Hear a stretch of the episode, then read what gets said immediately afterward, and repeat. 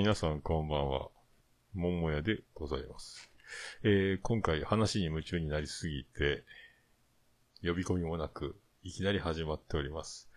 えー、愚者の宮殿、マッチ横丁でおなじみのカッカさんをお迎えしております。まあ、タイトルを見ればわかるんですが、えーそのままスーッと始まってずーっといきます。そして、あの、えー、夜話って言ってますが、夜はだったりします。愚者級の話です。それでは VTR スタート。定期的にやる感じになるとね、そうなんですよ。番組、そうなんです生放送番組みたいな感じになるんですそうよね。なんです。だから、それがちょっとね、しんどくなってたんで、まあ、じゃあちょっともう一回戻ってみっかっていうことで、ちょっと、まあ、出戻りみたいな感じですよね、その、ポッドキャストは。なるほどね。あ、でも、もともとでもやっぱラジオは好きなんですよね、その、で、ただ僕はその、結構ポッドキャストされてる方って、こう、深夜ラジオみたいなところからね、桃屋さんもまあ、おしよくおっしゃってますけど、そうですね。僕も、うんオールナイトニッポンとかですからね。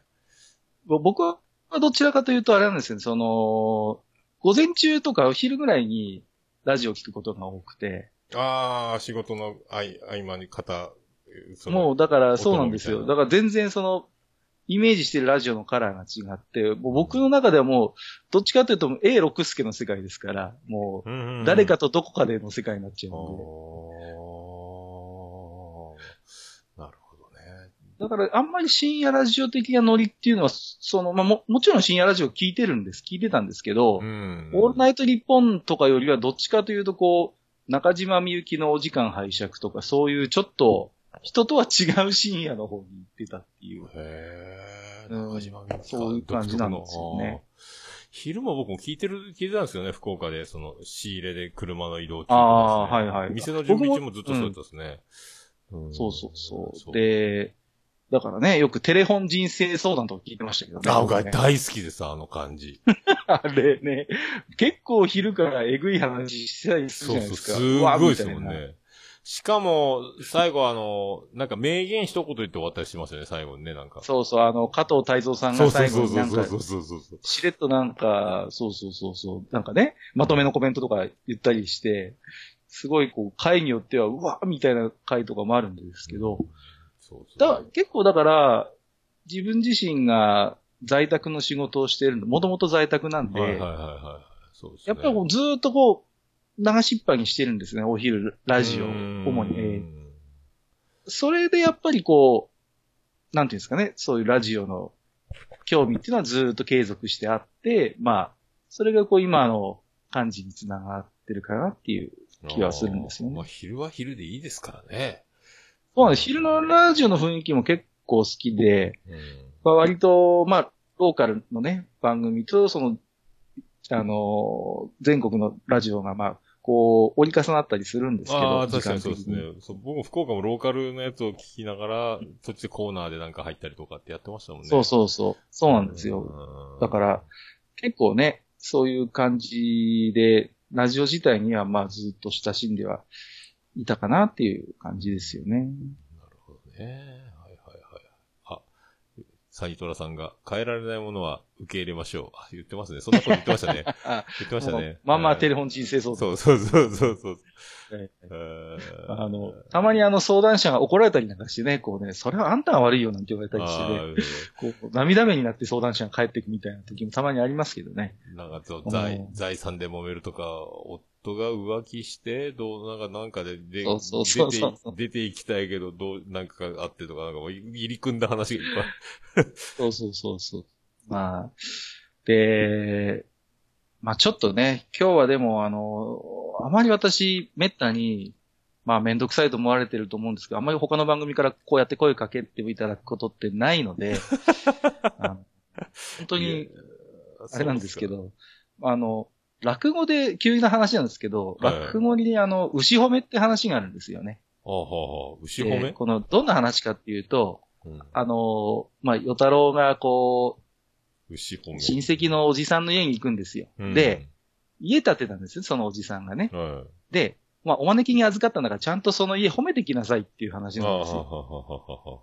ちゃんとその家の質、質来を褒めるっていう、まあうん、落語があるんで、今日は、僕はちょっとオルネポさんを褒めていい気持ちにしようっていうことだけはちょっとね。はい。それだけをちょっと今日は。いい気持ち出た出た。怖い。ああ、つばき、そうそうあ、つばきライトがなんか、大後参照案件言ってますよ。なんか呼ばれるんじゃないですか、ゲストに。いやいやいや、私、あの、好きなんですけど、そんなに詳しくないので、まああれなんですけど、まあそういうお話があるんでね。落語、まあ落語番組ですからね。でうんちょっと、そ一応ね、ちゃんとオルネポさんとのその、まあまあ、関わりみたいな話もちゃんとしとこうかないといけないかなと思ってまして、まさにそのいろんな方がそうであるように、うちもね、本当に番組立ち上げた当初に、まああの、次戦多戦知りませんのコーナーでね、あれは、アマンさんでしたっけ？やっぱり。えー、アマンさんだったと思アマンいますね。さんですかね、やっぱはい。ね。そうそう、大体そこアマンさん。で、まあ、あの、ご紹介していただいて、で、それまで、まあ、まあ割とありがたいことに最初からリスナーさんってそれなりにいたんですけど、ねその方たちって多分、ほとんど、ニコ玉からひ引っ越してきていただいた方がほとんどだったとああ、思うんですよ。告知してね。はいはいはいはいはいはい。もともとね、ニコ生でずっとやずっとやってたんで、はいはいはいえーニコ生のコミュニティもまあ、ラジオじゃなかったですけど、まあ、だいたい1500人ぐらいいたんで、あの頃コミュニティ。うおー、すげえ。そりゃすげえな。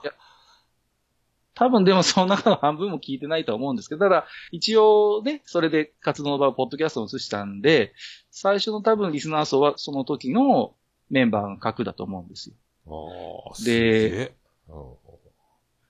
だけど、その、いわゆるその、ポッドキャストから多分、愚者劇を知っていただいて、聞いていただいている方の、やっぱり、最初の大きなきっかけはやっぱり、オルネポさんだったんですよね。あらららら、ありがとうございます。いやいや、本当にそれはそうで、で、それを結構僕はずっと感謝してて、だから、あまりね、こう、恩着せがましく言うのは好きじゃないんですけど、でも一応、ね、こう、節目節目で何かと、あの、付け届けだけはこう、付け届けって言うと変な話なんですけど、お世話になってるんで、何かね、新しくグッズつければとりあえず一部は、オルネポさんにみたいな感じで。本当ありがとうございます。なんか選手名鑑の えーあそうそうでプロ野球の選手名鑑も、まあ、たまたま本屋にいたもんですからね。はい。で、桃屋さんが、あの、プロ野球、まあ、高校野球もそうですけど、野球好きなのは知ってましたんで、これ、喜ばれるかなと思って、こう何回か送らせていただいたみたいえーありがとうございます。なんかすごい、うわ、とわ、来た来た、うわ、選手名鑑だ、みたいな。ありがとうございます。いやいや、まあ、そんなことで、まあ、本当に、その時からのお付き合いですから、もう、4年、5年目に入ったのかなっていう感じですね。もう5年ですかね、愚者の宮殿って。はいそう、5年目に入りましたねおー。すはい。ごいな5年か。あその時のご縁で、まあちょっとオルネポさんと仲良くさせていただいてるっていう感じなんで、まあ多分ご存知ない方もいらっしゃると思うんでね、この機会に一応、えーお話ししていこうかなと思いましてね。はい。ええってみんな、なんかね、おど驚きでしょうからね。あ、ご存知ない方はやっぱご存知ないと思いますね。もうね、はいそう、そう、4、5年経ってるっちゃもうやっぱ、そうですよね。そうです期間がね。昔10年前にやってた時は1年持たなかったので、まあ今の番組はまあ続いてる方なのかなと思いますね。ああ、そっか、1年持たずに、そっか、そうなのか。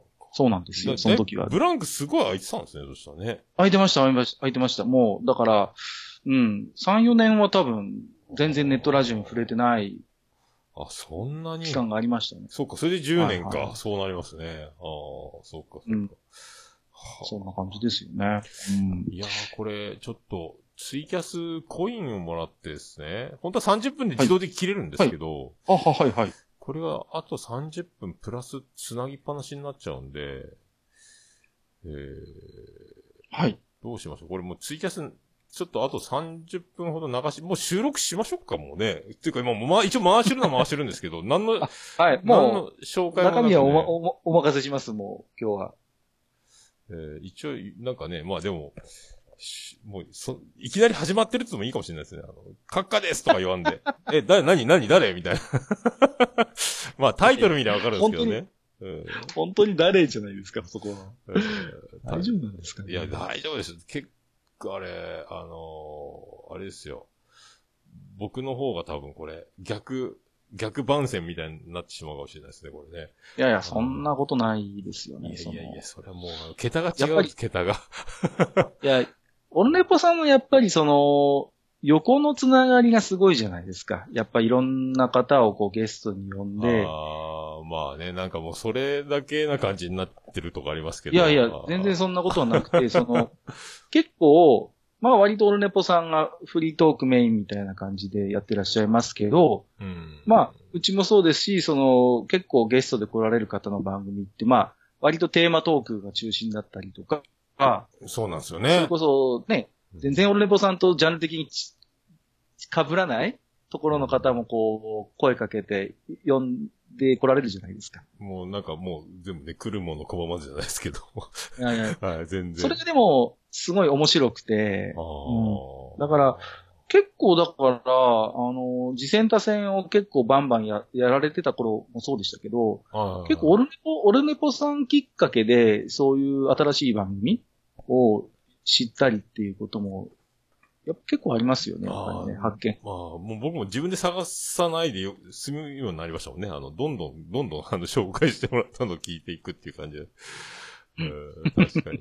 いやうん、で、なんていうんですその、やっぱり、桃屋さんが、そういうお相手の方の魅力とか番組の売りみたいなものをうまく引き出して話をされるんで、あららら、すごい、すごいな。やっぱ聞いてみようかなって思うし、その、やっぱりね、あれなんですよ、もう何年もそういう番組紹介するってことをやっぱりやってらっしゃるキャリアがあるんで、あららら。すごいですよね。だからその番組の本当に勘どころみたいなのを、パッとこう掴んで、で、シンプルにそれをわかりやすく説明してくださるから、あら、本当ですか？それがね、いや、結構ね、これって、あんまり意識しないで桃屋さんやってるかもしれないですけど、あらら。そんなにね、簡単なことじゃないですよ、これは。あら、これなんか、ん愚者の宮殿の BGM 流れてそうですね、なんかこれ。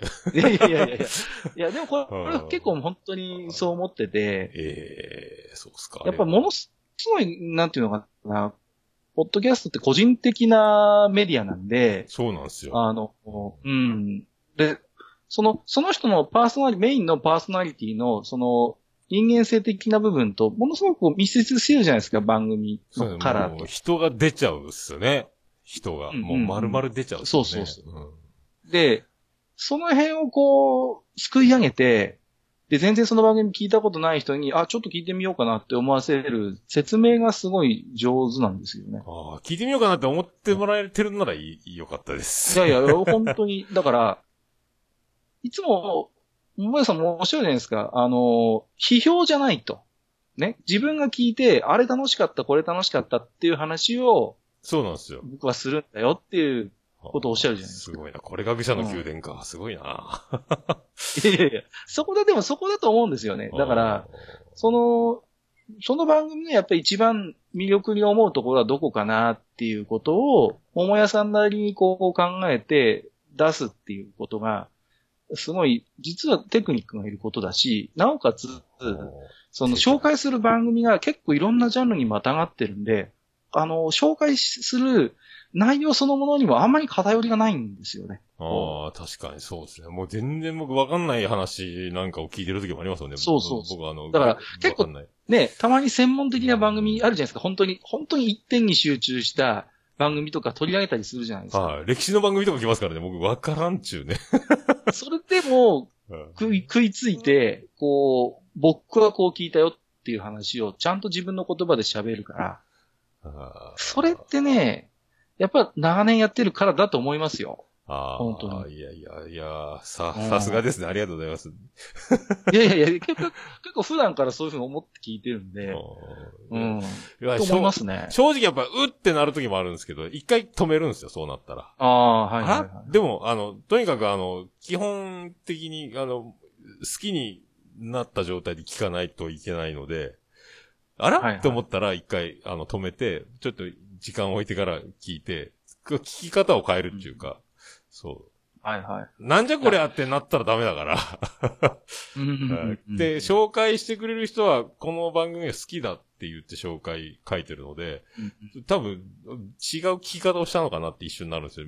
この人は好きで紹介してきてるから、あれってなってもう一回聞くみたいなね。うんうんえーあ、いいかもってなっていく。だんだんさ、なんか、惚れやすくなる体質に自分を変えていくみたいな。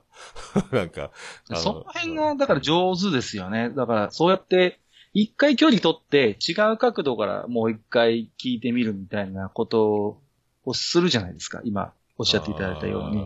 そらそれができる人とできない人ってやっぱりいると思います。う。ああ、もう変色気味な人ね。で、うんオンレポさんはやっぱり基本的にもネットラジオ、ポッドキャスト応援団ととしてのすごい立場ははっきりしてるから、あそういう聞き方がうんできるんですよ。絶対。そうそうそう。うんまあ、なんか他の基本的だから、そのうん自分でポッドキャストやろうっていう人を、その熱意に惚れるタイプっていうか、まあね、ずなんか、そう、まあ、なんとなくその心理的なものを見ろうとしたりとかするですね。だ内そうそうそうそう内容とね。うん、うん、なんかいろんなだと思いますす。ね。だから、自分の番組のこともよく覚えてるんですけど、やっぱすごい感動しますし、感動 いやいや、本当ですよ。いや、これ別に全然脚色でも何でもなくて、僕、まあ、ありがたいことに愚者の宮殿だと、マッチ横丁もね、実は、あの、紹介していただいたこともあるんですけど、そうですね、マッチ横丁はいはいだから、すごいね、すごいなと思うんですよ。だから、自分がやりたいこと、その番組でやりたいことを、あの、的確にこう救い上げて、うん、こあれういうとこ面白いですよ、この番組、みたいなことをちゃんと言えるっていうところ。ああ、よかったよかった。まあ、で、それであんまり内容をごっつり説明しちゃうと、なんか、まあ、ネタバレをしたいしたくないじゃないですけど、聞いたらわかることを言わずに、その、なんか、こういう感じで僕は聞いてますよみたいな風にした方がいいなと思って、あらすじ言うよりは。そうそうそうう。んだから、あんまりその、番組の内内で触れてる話題の細かいところに触れるんじゃなくて、うん。もっとこう大きな大きな、その、まあ、ジャンルとかね、内容については、概要には触れつつも、じゃあそれをどういうふうに楽しそうに喋ってんのかとか、どういう雰囲気なんだっていうことをメインに話してるから、そうっすねじゃあちょっと聞いてみっかになるんですよ。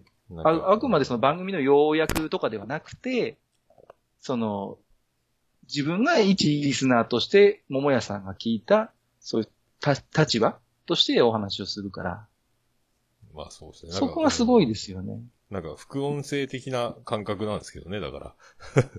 ああ、いや、うんでも案外その、ね、自分が知らないポッドキャストを探すのって、やっぱりなかなか、こうね、インターフェースも改善されなくて、探しにくいじゃないですか。う。うんんだから、うーん、桃屋さんのそういうスタンスで、そういう、ポッドキャストの世界が広がった人って僕も含めて、大勢いるんじゃないかなと思いますね。ああ、そう言っていただければ。まあ、僕はもう、ポッドキャスト、まあ僕、だから、最近言ってるのはもうみんな、人、それ、一人に一個番組持ったらいかがですかって今言ってるんですよ。一人一ポッドキャストみたいいな。や、うんだから、その辺の、その、桃屋さんなりのいくつかポッドキャストの哲学ってあるじゃないですか。例えば、哲学？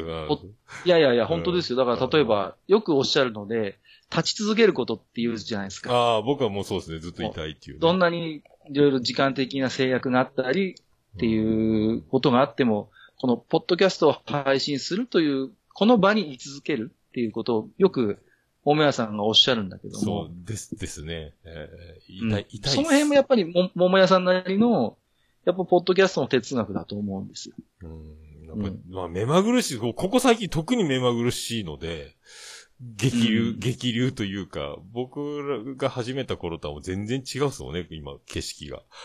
あ あ、でそれでも、うん桃屋さんがでも開拓してきたからその景色が広がってるんであって、例えばね、この桃屋さんが自分の番組に閉じこもって、ただ淡々とこう配信してたら多分そういう景色って見えてこないんだと思うんですあよ。あ、まあね、まあ、そっか。だからそのうんうん今違った景色って桃屋さん自分でおっしゃってるけど、うんそれは自分でその視界を開いてきたから、すごい。すごいな見えるんであってそうなりますか。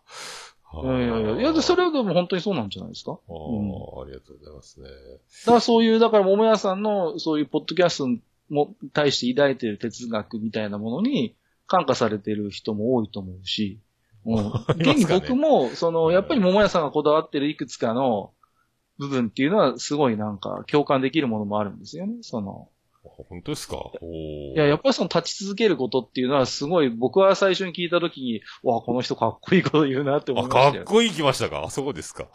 いや、かっこいいと思いましたよ。だから、うん。桃屋さんも僕もずっと聞いてるんで、いろいろね、仕事が変わったり、その、ね、つ居住地が変わったりとか、いろいろ激動があったけども。僕はもう丸出しなんで、ね。そういうのも、全部こう、逆じゃないですか、その、それを、でも、ポッドキャストが俺にはあるから、あ、これで、これまた番組で喋れるみたいな、結構ポジティブにそういうの捉えたりするじゃないですか。そうなんですよ。だからみんな番組持ってたら、あの、腹立つことなんかなくなるよと思うんですよね。これ後で喋れるわっていうことに、獲物に見えてくるので。うーん。そうだから僕はね、、だから結構、桃屋さんの、あの、普段のレギュラーの番組聞いてて、最近思うのは、うん。ほんとこんな、こんな平和なリアリティショーってねえよなって思うんですよ。えー、まだリアリティショー。まあでもい、やいや、ほんそうね。誰も傷つかないリアリティショー、ショーですよ。だって、それは。。まあね、言ってみれば。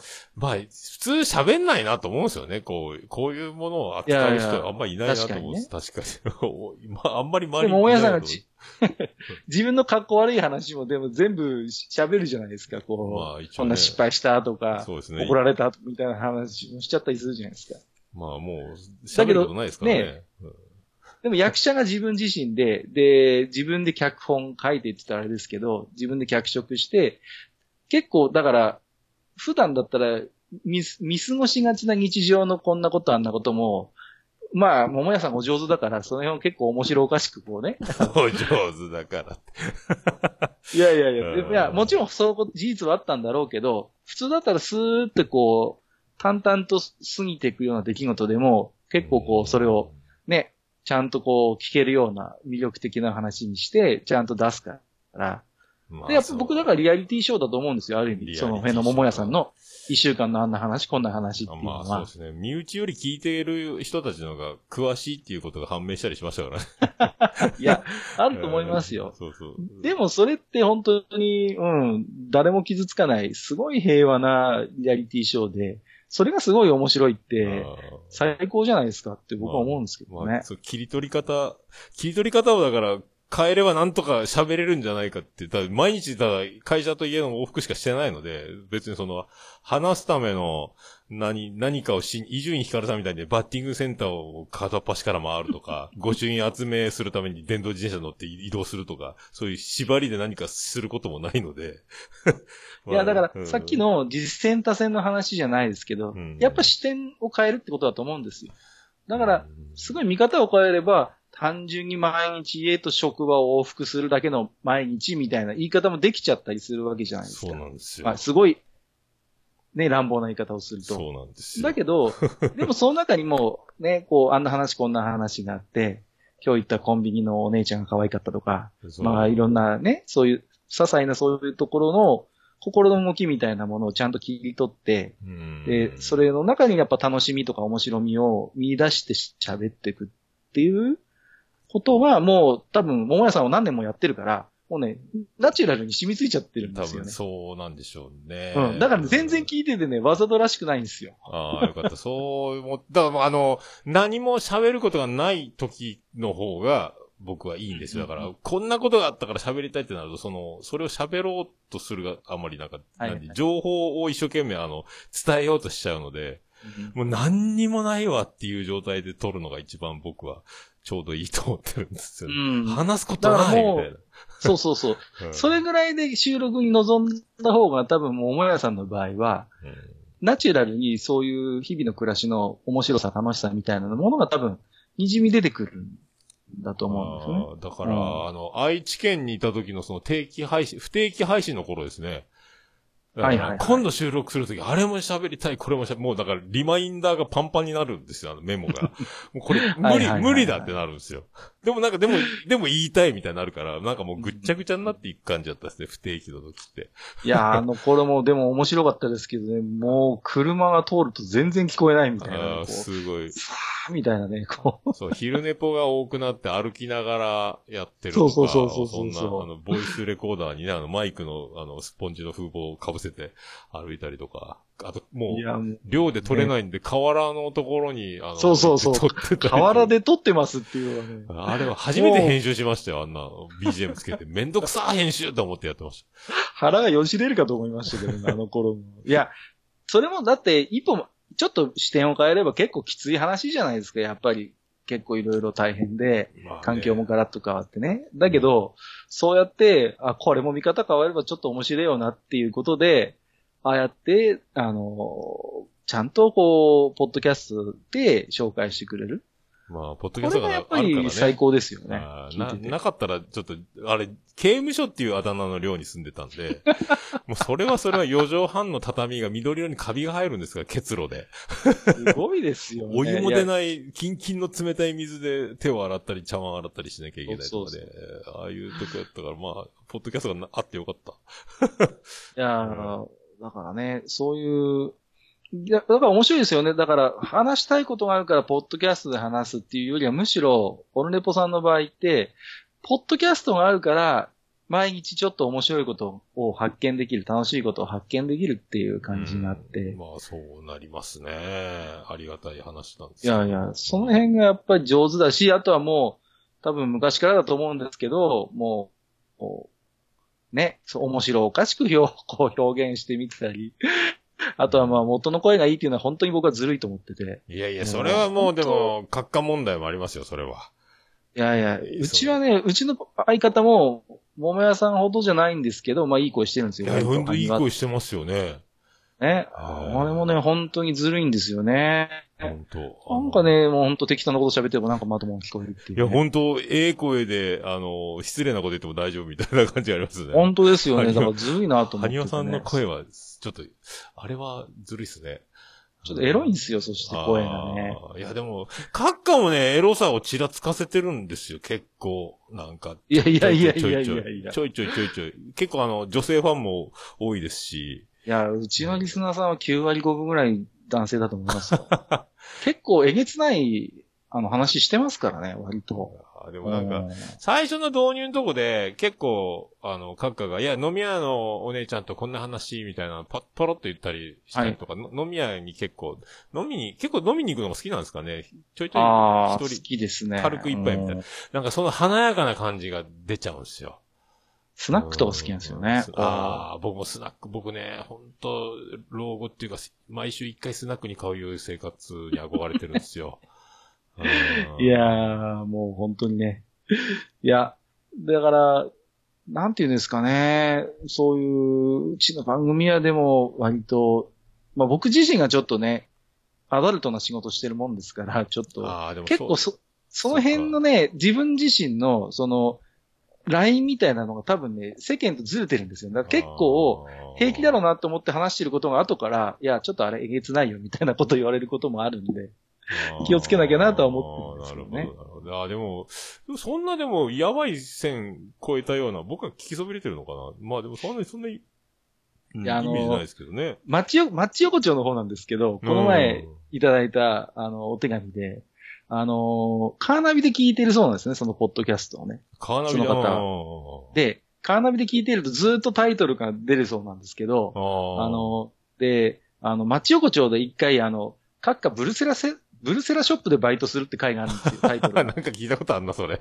そうで、これまあ、本当の話なんですけど、ブルセラショップで僕バイトしたことあるんですけど、うんそれがずーっとタイトルがカーナビに出てるんで、これはまずいっていうことで、リスナーさんが、それ写真撮って送ってくれたんですけど、あこれは確かにまずいわな、みたいな。読み上げ機能みたいなやつでい言っちゃう。や、まずいですよね。だから、うんもし家族なんか載せてたら、あんた何の番組聞いてんのみたいな話になりますんでね。ああ、いいっすね。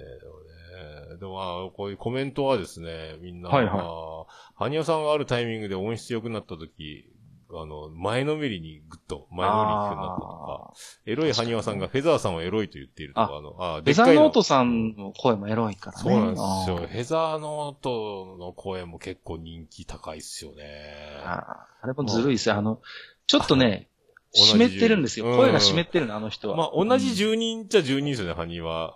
あ多分ね、同じ、あ、二人はちょっと同じ正解に言えると思います、ね、ちょっと。桃屋さんちょっともう別格ですけどね。クリス・ペプラーの世界の。僕は自分でクリス・ペプラーってモノマネの禁じて名前を言うってやつやってますから、僕はもうあの一、一番やっちゃいけないやつやってるっていう。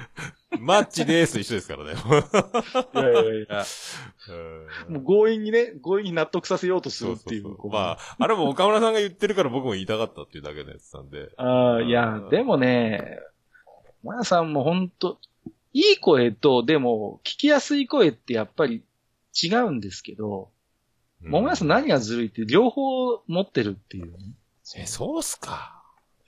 両方、両方に、もう生まれた時から金の卵と銀の卵を両手に握りしめて生まれてきたようなもんですから。どこぞのチョコボールみたいな話になってますけどね。そりゃないぜって話ですよね。周りのポッドキャスターがしてみればね。勘弁してよですでもまあ、その分、あの、誰よりもでかい頭蓋骨を与えられてこの世に生まれてきてるので、まあ、せめてあの、ビジュアルのないところでは、そのぐらいあってもいいかもしれない。いや、だからね、本当ラジオ向きですよね。もう、やっぱり内容に入る前に、やっぱり声どうしてもあるじゃないですか。こう、ポッドキャストの顔ですから、声は。ああ、うん、そういう。だ桃屋さんの声って、だから、そういう時に聞き続けられる声をしてるから、ああ、だって入り口がすごいいいいいですよね。ああ、まあ、聞けば聞くほど何も、何も言ってんな、この人。記憶に残んないなっていう感じが一番僕は目指そう。確かにな、身のないことを言うっていうね。いやいやいやで。でもやっぱりその辺のスタイルですよね。うん、で、あとやっぱりその、嘘でも自信持って喋るって結構大事かなって最近思ってて。まあ、やっぱり、いろん、うん、うん、いろんな多分、桃屋さんも、あの、新しい番組聞くときもあると思うんですけど、あの、そうそうそうそうそう。うん。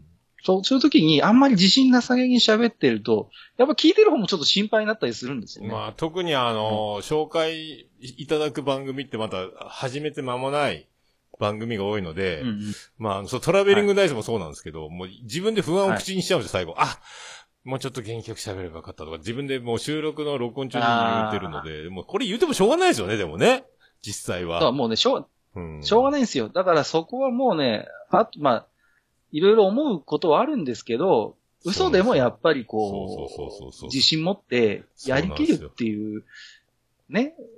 その辺大事かなってちょっと最近思いますね。こう、あんまり、うん、あれ、うん、僕の中で、その、ポッドキャストって、1回、10回、100回の壁があると思ってて。ああ、僕も似たようなこと言ってます。50とか100とかね。うん。あ、そうそうそう。まず、最初の1回がまあまあ、まず大変ですよね。そうそう。1回で終わる人もいますからね。そうなんですよ。で、あとそれをね、10回続けるっていうことのやっぱり大変さ？そうそうそうそうそうそうそうで、100回にもやっぱりちょっとあるんですよね。あ、この番組続いてるなと思ったら100回手前で止まっちゃったりなんかして、あれ？みたいなことも。100、100がまずね、節目。暴れラジオさんも100で1回閉じようとしましたからね。そう。あの時僕はもう、ずっと僕はサイレントリスナーで聞いてて、初めて焦って手紙出しましたからね。そう、お便り会で、あの、終われなくなったっていうのはね、作り、収録が終わらなくて。そうそう。その辺はやっぱり人気番組のね、出せる技ですけど。そう、うん、そうだ、続けだから続けた方がいいそうね。いや、うん、だから1回、10回、100回で、やっぱそこでやっぱ桃屋さんの言ってる立ち続けることっていうのが繋がってきて、うん。うん。そうそうそうやっぱりね、け、継続していく中でなんか生まれるものもあるとは思うんですよ。そうそう、もう数重ねないとこれわかんないのがね。そうそうそう、うん、あるんですよ。よく、桃屋さんも言ってますけど、数重ねることで、まあ、なんとなくたどり着ける境地みたいなのがあるじゃないですか。そうそう。まあ、何も考えてなくたって数やってると何かが、一回目と今を比べた時のこの、いつの間にかできてる差っていうのはあれ、気づかないうちにできてますからね。もう一回目聞きたくないでしょ、だって。恥ずかしくて。恐ろしいもんで、ね、何にも喋ることがないなと思うんですけど、いざ録音ボタンをポチッと押すと、なんかひねり出せるっていう急に頭動き出すとこありますよね、でもね。そうそうそうなんもない時はなんもないけど。うん、そう、だからね。僕は、だから、自分のページにも、ポッドキャスト配信の心がけみたいなのを作ってて、一応あの、それを読む、そこに書いてるんですけど、もう自分は伊集院光だとか、オードリー若林だとか、岡村隆史だって思い込んで、録音ボタンを押すって書いてるんですよ。いいですねそれねって思い込んでね、もう、もうし、しょうがないじゃないですか。もう、いいろんな番組、ぐちゃの宮殿とかもそうです聞くと自信をなくすんですよ。あの、いやいやいや。うわーって思うんう。ちはそんなことですけどね。いや、そうもうね、こ、言葉のその、なんですか、ボキャブラリーっていうか、もうあの、頭のいい悪いもありますけど、僕が日頃使わないような、こう、いい言葉がいっぱい出てくるので、はあ、僕なんか単純に打足とかも使わないですからね。あ、打足とかかっこい い。かっこいいなとか、ね。一回なんかその辺でね、桃屋さんいじられたことも僕覚えてます。最初、テレンテクダを僕調べましたもんね。テレンテクダとか言ってるななんだなんだ、なんだこの番組難しい言葉どんどん出てくるぞ、みたいな。いやーかっけえなとか言って、やっぱ本読んでる人たち違うのな、勉強する人たちって、と思ういやいや、関係ないっすよ、そこは。うん でもそんなんばっかりなんですよ、最近。いや、いや、やけに面白いなとか思う思ったりする番組も多いし。あー、でも、うん言葉は結構大事かなっていう思う時はありますね。その、、その、なんていうんですかね、準備してない時に、パッと聞かれた時に、反射神経でどういう言葉をチョイスするのかっていうことを結構僕意地悪なんで、注目して聞いたりするんですよね。あー、なるほど。うん。なんか想定してなかったような会話の流れになった時に、うん。何喋るのかなみたいなところで、そういう時にちょっと面白いこと喋る人がいる番組はやっぱり聞いちゃいますよね。あー、まあね、そこ、あの、僕もだから自分で忘れた頃に聞いて、今だったらなんて答えるかなみたいな感じで聞くんですよ。喋り。はい自分で一人で喋ってるんですけど。うんでもやっぱ同じこと言ってます。あやっぱそうかと思うんですね。なんか、あ、こうなったらこれ、こう言うしかないなとか思い、あ、やっぱ言ってるわ。言ってたわ。とかっていうことが多いですね。えまあね。手持ちはね、なかなか僕ももう40超えて、もう頭はだいぶ硬くなってきたんで、もうあるもので勝負するしかないなと思ってますよね。ーいやーまあね、僕本当だから、バラエティ番組を自分がひな壇にいる気持ちで聞いたりとか、僕だったらこういう、あ。芸人さんこういうこと言うんだ、やっぱ違うなとか、あ、同じだったとかを繰り返したりもしますけど。僕があの、ニコ生からポッドキャストに戻ってきた理由って結構その辺もあって、あーその、ニコ生をバリバリやってた頃って、あの、まあ、ニコ生って大体30分が一つの単位だったんですけど、ああ、ツイキャスみたいなもんなんだ。で僕結構、まあ割とコメントが多い方の多分番組だったと思うんですよね。そあのあ、もう30分に大体平均して300から400個目ぐらいつく感じだったんですよ、当時。すげえ、大人気じゃないですか。いやいや、まあ多分番組のカラーもあったと思うんです。まあゲーム実況ですからやってたことは。ちょっとね、ねフリートークとはまた違うんですけど、で、あの頃若かったんで割とさばけてたんですよね。今聞いて、も真似できないなと思う。自分でも30分3、400個目あって多分8割ぐらいはそれに返事してるんですよ。うん、っていう感じでずっとやってたんで、うんただもうね、30半ば超えたぐらいで、もう反射神経がやっぱ鈍ってくるんですよね。だんだんできなくなってきたんですよ、それが。はいはいはいはあ、で、これはちょっとあかんなと。い。うんうん、このスタイルはちょっと若くないと継続できないなっていうのなんか、ちょっとしたそういう気づきがあって、うん。それでちょっとこう、収録っていう形に、まあ戻ってきたっていう。のはありますね。うんそれでポッドキャストなんですね。そうなんですよ。だから、うん。まあ、だから今日なんですか？僕はあんまりツイキャスよく知りませんけど、今リアルで聞いてる人いるんですよね、これね。あーまあ、あとで ね。これ配信するときはこのツイキャスのリンクも貼っとくので、これブラウザから多分見れるんでコメント欄ずっと追っかけてみたいですよ。けど、カッカカッカ書いてますから、わあ、素敵いとか。やいやいや、声がそれはないと思うんいやですけどもう。大好きですとか書いてますよ、みんな。いやいやいやいやカッカ。さん良い声ですとかね。いろいろ書いてますよ、ね。それは多分、桃屋さんが全部アカウントで違うの使って書いてると思うんですけいやいや違うどそ、んな、そんな。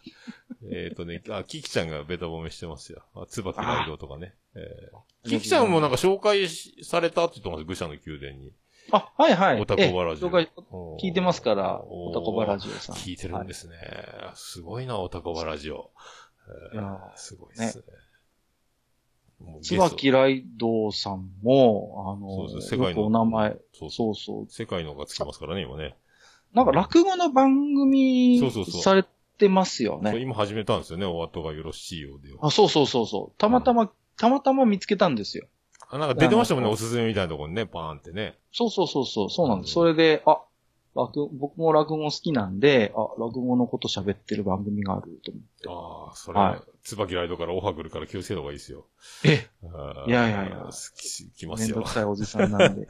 もう、出し抜け野郎 A チームっていうのがあってですね、あの、え、何ですか、それ？ぼ、僕が、僕に対して出し抜くというか、あの、羨ましいことをするチームがいて、その中に椿ライドがいるんですけど、へ そうそう、僕が知らないところでオンライン飲み会をしましたとか、あの、後で聞いて、あ楽しそうでいいなとか、あとはあの、こんな女性ゲストのところ、自分から売り込んでゲスト出てきたとか、ここの人と喋ったとか、そういう、あの、僕が後で羨ましいとか、わしはーいとか言いたくなるようなこといっぱいややるし人たちがいるので、そのチームを僕はもう最近、今週から出し抜け野郎 A チームって呼んでるんですけど、僕、そういう意味で言うと、全然ポッドキャスターさんと、そういうお付き合いってないですねで、。それを聞こうと思ってたんですよ。で全くないですよ。ああーの、本当全くその、ずっと愚者の宮殿とマッチ横丁の、その、はいところにずっといて、そ、外に、はいはでこんな感じで、外出てないです、あんまり。ナイス、ナイス、ナイス。100っていうか、あの、前も喋りましたけど、愚者の宮殿の萩和さんと僕会ったことないですからね。あ、まだ会ってないんだ。まだ会ってないです。で、マッチ横丁の大将とも会ったことないんですよ。すごいなぁそそういうあじゃあ、まだそのまんまなんですね、ずっと。そのままなんです。で、プライベートで、だからオンラインとかも含めて、うん。話すことも全くないですね。あの、はなんていうの、ベテランのコンビ芸人の風格あ、ですよ。本当ですねだから、。相方の電話番号知らないみたいな。そうそう、一切楽屋で喋んないみたいな感じですよ。すげえな。もうステージ上がった時から、はいどうもーって喋る感じのやつか。そういう感じですよね。かっもけえな。それもかっこいいなうマッチ横丁は、そう、結構、それを本当に意識的にやってて、あの、事前に打ち合わせを一切しないっていうことをやってるんですよ。ああ、そっかそっか。楽屋とかで話しちゃうと、その、新鮮味がなくなるから、もう全部収録でぶつけるってやつか。マッチ横丁はもうルールとして、絶対すり合わせ、今日こんな話するからって話絶対しないって、用意ドンでガッチャンってやって、どんな話になるかでマッチはと取ってるんですよ。そこでぶつけるんだ、こう、あの、かゆいとこに手が届く、あるあるみたいな話題をそこで放り込んでいくわけですそうね。なんです。だから、10分ぐらいや、マッチ取ってて、うん、相手が何話すか本当に掴みかねる時とかありますからね。ああ、なんかえ、、何何みたいな時ありまあすから、ね。そうね。最近100回到達してそういう話してましたね。その探り合いをずっとするみたいな。そうそうそうそう。なんですよ。ああ、そっかそっかそっか。ああ、でも僕まが、ま僕もそんな感じだそっか。僕、しげもも、しげち兄さんと撮るときもそんな感じですね。そうそう、しげももはそうですね。そういう感じですよね。あれ撮り回多分あんますり。兄さんと事前にすり合わせしないでやってんだろうなっていう感じがします。だから、そう、スカイプ繋いで、えっ、と、もう2分以内ぐらいに始まってる感じですよね。いや、うん。だから、その辺の面白さってありますね。どこに話が転がるかわからないそうそうそう。あとはもうあの、お互いがキャッチボールする気がないっていうか、自分の話したいことだけをぶつけに行ったみたいな感じですよね。だからもう、お互いにノーガード戦法みたいな感じ そうそう。俺が俺がみたいな。ああ、でもマッチ補助も打ち合わせなしなんですね。えま、ま、だから、愚者の宮殿と、その、まあ、対照的というか、愚者宮は結構準備するんです言ってますよね、レジュメ、レジュメって、その、順番通りに行かなくなったりして、その、ハニワさんにかけ回されたりとかで、その、そうそうそう。悪戦苦闘してるみたいな話をしてましたよね。結構なボリュームの毎回レジュメができちゃうんですよ、愚者宮は。ああそう、でうん、そうでしょうね。あんだけ喋ってるんだから、そうでしょうね。貧乏症なんで、全部使い切りたいんです。それが長尺になる理由なんですよね。全部使いたいんですよ、作ったレジュメは。ああ、そううんか、そうか、そうか。本当はね、あの、時間を見てちょいちょいつまんでやればいいんでしょうけど、もううん、ね、あの、せこいんでしょうね。作ったレジュメは全部読まないと気が済まないっていうことをやってるから、平均3時間オーバーってあいう。あまあ、いつかね、あの、ディレクターズカット版じゃないけど、また後で、こう、今のこのコロナの時の昔のドラマのやつ再現した時のあの、で、スポンサーのためにもう違うあの未公開をつけるみたいな。そういう日が来ればまた面白いですけど。結構だから、あの、レジュメが見たいっていうのよく言われますね。その、どう、実際どういう資料見てんですかみたいなそう、だからすんごい調べてんだろうなと思いながら聞いてて。な。はいはいはい。まあそういう時もやっぱ結構ありますよね。うんそうそう、最近のあれ、えっ、と、なんですか、あの、ジブリでもあった、ゲド戦記。ゲド、ゲド戦記ゲド。戦記っていうんですか、僕ジブリまだ生まれて1個しか見、ラピュタを初めて最近見たばっかりなので。それもすごい話ですけどね。ジブリ全然わかんないっていうね。あ、でも、あ、こんな話なのか。これでちょっと予備知識な。で、映画よりはその、原作の方がやっぱいいみたいな話もされてたんで。うんうんあ、じゃあそんな、そのぐらいの心づもりで僕、ジブリを今から渡っていこうとしてるんで、当たった時に、あ、本当はもっと深い話が他に描かれてるとこがあるんだって思いながら映画見たがいいなと思って。まあ、でも、それはね、また、楽しみ方のスタイルの違いだけで、その、どっちがいい悪いっていうことではもちろんないのでね、それはあくまで。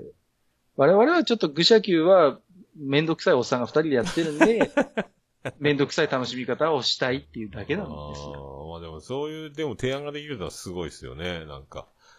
うんいやー、まあ、ね、なんとなくやっぱりこう、あうんの呼吸ですよね、そこは。パーソナリティがいる番組なんで二人。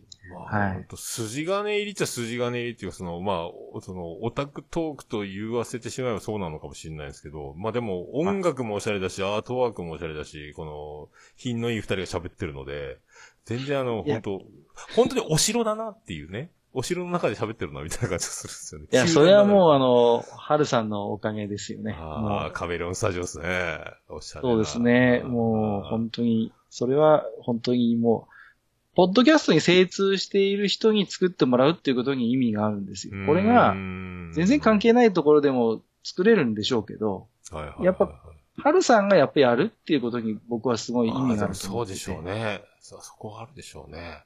結構直してもらいましたよ。わがまま言って。ああ、うんそうなんだ。うんそう随分春さんにはだから苦労かけたと思います、あの新 BGM を。あー最初でもジャズっぽいのでね、やってましたしね。それから、そうです。そうか、変えましたって言ってましたもんね。そうなんです、そうなんです。うんあ、ちょうどツイキャスがあと10秒で終わります。ああの、、はい。再来週の日曜日に配信しますので、皆さんお楽しみにこの続きはありがとうございました。はい、ツイキャス無事切れましたので。ありがとうございます。ここからは未公開、ウェブ、続きはウェブで状態になりましたので。ああ、なるほど、そういうことなんですね。もう聞いてる人はいません。あの、はい。聞いてる人はいませんというか、ポッドキャストで、えー、は聞いてるんですけど、生放送はなくなりました、今。ちょっと、あの、荷が少し。そう見えてないっていうのはまだね、あの、まあ、後でブラウザでこうリンク貼っときますので、また見ていただければ、はいあこんな感じなんだなっていう思います。わかりました。はい。ああ、そうだ、そう、そう、その、椿ライドさんの冬のライオンっていう番組もカメレオンスタジオなんですよね、BGM が。ああ、はいはい。えオファー、で見ました。あの、カメレオンスタジオの制作事例みたいなところで。お後がよろしいようでもそう、オファーしたって言ってましたもんね。ううん。手林みあのたいなやつ。ー結構、僕、ちょくちょく喋るんですけど、うんあの、ポッドキャストって結構無料でやることが美徳とされてるみたいなとこ、どっかあるじゃないですか。ああ、確かに、うん。フリーの、まあ、BGM 使って、うんシーサーの無料プランでやるみたいな、そういう全部無料で用意するみたいなのがうん。いいみたいな空気ってちょっと僕感じるときあるんですけど。まあね、今もそうでしょうね。アンカーとかうんラジオトークとか、その、まだ無料でできるアプリもありますからね。それはそれでいいと思うんですけど、僕は、その、ある程度お金かけていいと思ってるんですよ。ああ、もう僕もそうです。はい。うん。あの、っていうのは、やっぱあくまで趣味でやってるので、そうなんですよ。う。うんん。例えばだから、釣りが趣味の人が釣り竿を買ったりするのと、僕基本的に一緒かなと思そうってるんですよ。ですね。まあいちいち竹やぶに竹切りに行けないですからね。そうそうそうそう いです。ちいちね。わざわざ毎回手ぶらでスタートってわけいかないじゃないですか。そうそうそうそう。いくらだだっつってもね。ね。ももやさんってだって、ね、サーバーを借りてやってらっしゃるわ。けでしょ？もう、うんサーバー、最初は、その、経路ログからシーサーへ行って、シーサーから、その愚者の宮殿と同じですエピソード数が100しか、あ、僕らの時15だったんですけど、はいはいはい、で、他の番組見てると、なんか無限に500とかも載ってる番組もあったし、これはなんでみんな載せられるんだって、そこから調べたら、どうやワードプレスってのがあるらしい。それだったら全部載せれるらしいってなって、じゃあサーバー借りますみたいな、もう、んうんえ見たことない英語との戦いでしたけどね。どこにもやり方書いてくカメレオンスタジオも、あの、ポッドキャスト制作指南所もない時代に。いや、だからパイオア、ニアですよね。うんもう試行錯誤で、いろんなとこにぶつかりながらなんとか進んだみたいな感じ。そうなんですよ。一回サーバー配信しなくなって、もう一回ページ移動するとかやってましたからね。もう本いや当。そう考えるともうありがたいですよ。今、僕、うちもね、つい最近ワードプレスに全部引っ越しましたけすど、ごいですね。あれ、あれ僕謎なんですけど、あの、はい再購読しなくて、そのまんま、あの、サーバーだけが変わったみたいな感じになってるでしょ、今。そうなんです、そうなんです。あできたんです。の、あの技はなん、なんであんなことができるんだろうと思って。いやーいろいろ調調べて、そのなんかこう、ポッドキャストコネクトからうまいことフィードをスイッチさせるんですけど、そその時にそのかつてのエピソードで変えちゃいけない部分があるんですよ、その。だからシーサーの頃と同じ記述にしないと別エピソードとして認識されちゃうので、そこは、だけは変えずにこう、全部引っ越しさせて、フィードを最終的にスイッチさせると、要は過去の全エピソードが落ちてこずに済むっていう。ああ、じゃあその、住民票の住所は変わってないけど、家だけ建て替わったみたいなことが。そうそうそう、そういう感じです、そうんいう感じです。ですかいや一回なんとかも移動することなく。もうでも、愚者の宮殿はもう260ぐらい記事があるとこから作ったんで大変でしたけどね。ああ、やっぱそうなんだ。なんか簡単にそんなことできんやろうなと思って。僕、1 1ヶ月以上かかりましたよ。ああ、そうなんだ。やっぱ、どうな、なあれ、そういえば登録してない、ただ、あの、エピソードが降りてくるっていう、なんかあの、トラブル発生みたいなのは、なんか言ってたので。はいはいはい、あでも、なんで、そういえば、購読ボタン押してないけど、また聞けてるけど、どうなってんだと思って。やっぱそんな、すごい、大変なことしたんですよ。大手術に挑戦したいやいや、本当にもうブラックジャックばりのもう大手術でして。ああ、じゃあ、あの、深夜のうちには、お、大通りの上にあの、効果をかけるみたいな、あの、そうそう、あの、大型クレーン連れてきて。て、夜中に。そうあの、そうそうそう、渋谷駅工事みたいな感じで。朝になったらもう繋がってるみたいな。そうなんです、そうなんああ、です。そういうことやったんだ。やっぱなんでこんなことができるんだろうと思って。それ、マッチ王女もそうだし。いやでもうん。マッチで、いろいろ失敗しながらやったので、そこでいろいろ勉強になったんですよね。あマッチでやって、最初。あマッチで失敗して、マッチ少ない方で、なんか全エピソード怒ってきた人がいるらしくて、あー、申し訳ないです、みたいな感じになって、そこで必死に調べて同じこと愚者級でやったら大事故になるなと思ったんで、ああ、なるほどね。膨れ上がってますからね。そうなんですよ。だから、、どっかのタイミングで今回いろいろ勉強できたことがあるんで、なんか僕も、それこそ指南所とか桃屋さんのページじゃないけど、ワードプレスに引っ越す時の僕はこうやったらうまくいきましたみたいな話はどっかにまとめたいなとは思ってるんですけど、ああ、そうですね。だあの、なんですか、新人ボーナスみたいなのを狙って、あの、ああえてアカウントを変えて、皆さんこっちに移りますんで登録して、レビューもつ一緒に書いてくれたら嬉しいですみたいなやって、うんあの、うんバーンってあの、なんですか、おすすめに載ったり、ニューリリースに載ったり、はいはいはいランキングでベスト3にずっと一時いる時間を多く作るとか、ロケットスタートのあの、再スタート切るためのリニューアルのその起爆剤にするみたいな。ありますよねもあるんですよね。そこをまずしなかったっていう、その、なんですか、購読者にお手間一切取らせません。そのまま、こちらだけがえ変わるだけの話ですってやったのが。なかなかないっていうか、初めて聞いたなと思って。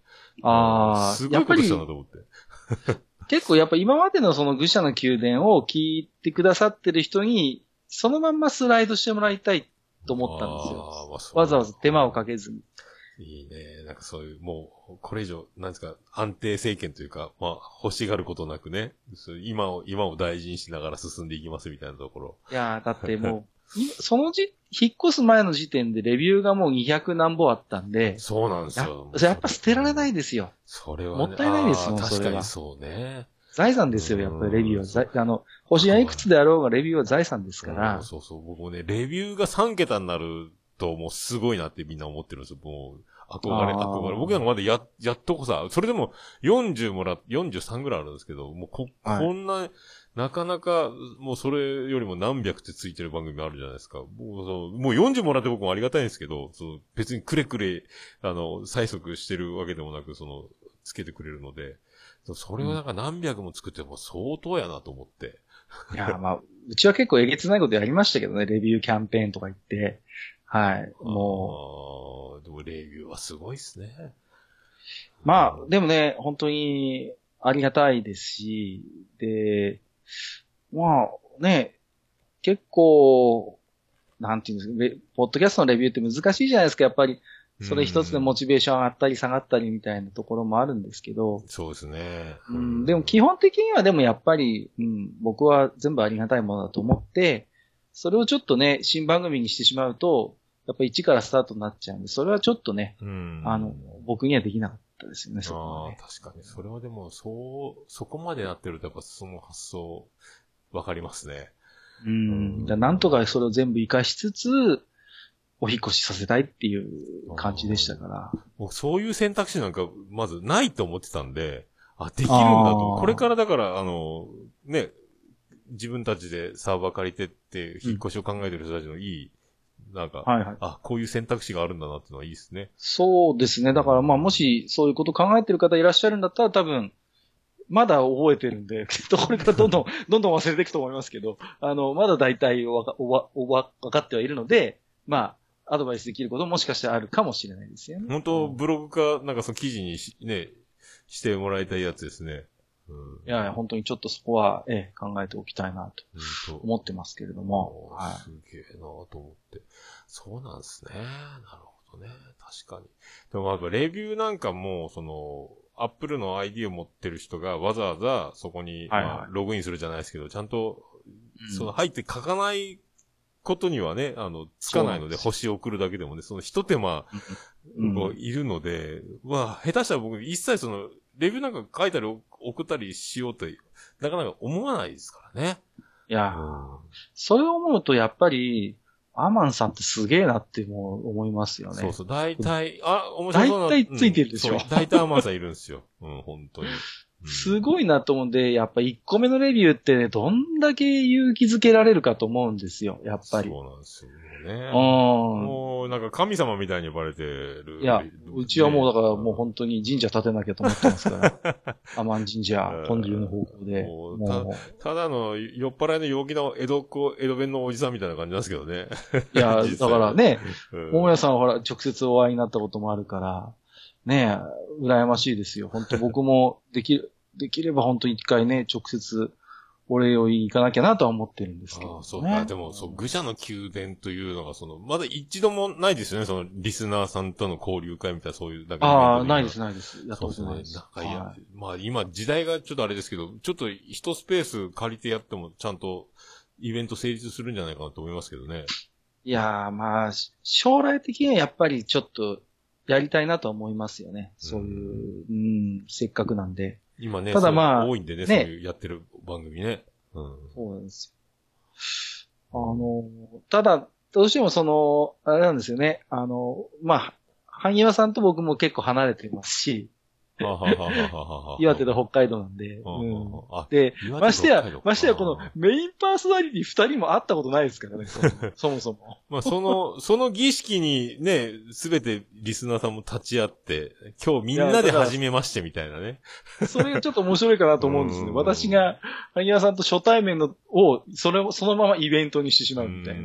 うんそうそう。まあ、かつてあれ、見えないラジオもそんな感じだったんで、最初ね、あの。あーはいはいはいはいあの、ピアノマンともやしさんっていて、会わずにリスナー、他の番組のリスナー同士がスカイプで連絡取り合って番組を始めていくっていうの、途中であったんですけど、それはみんなリスナーさん盛り上がりましたもんね、その、いやー聞いてるだけで、対面の音音源が流れたりね、えーしてる感じで、ああ、あったんだみたいなね。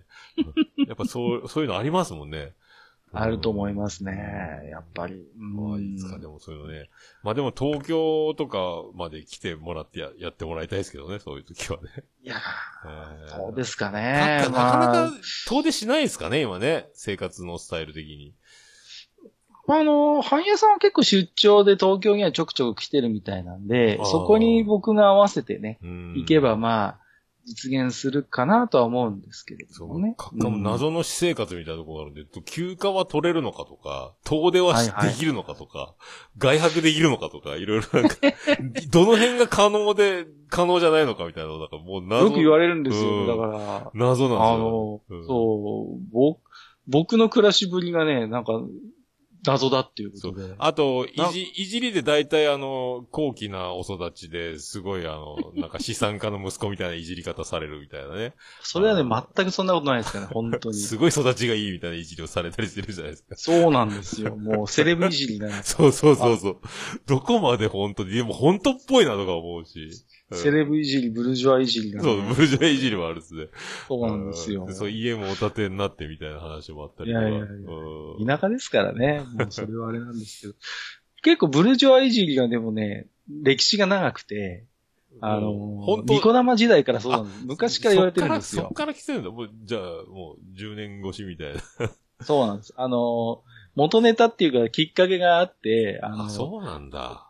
僕がちっちゃい頃に家でゆで卵を食べるときに、うん。あの、、エッグスタンド使ってたっていう話をしたことがあるんですね。エクスタンド？あるじゃないですか、こう。しわかりますよねこうゆで卵を家置くやつがあって。エクスタンドか。あれで、そう、コツコツコツって上だけこうカパッと開けて、そこに塩パラパラって振って、ゆで卵を食べてたんですって言ったら、貴族かよって言われまして、あエクスタンドね。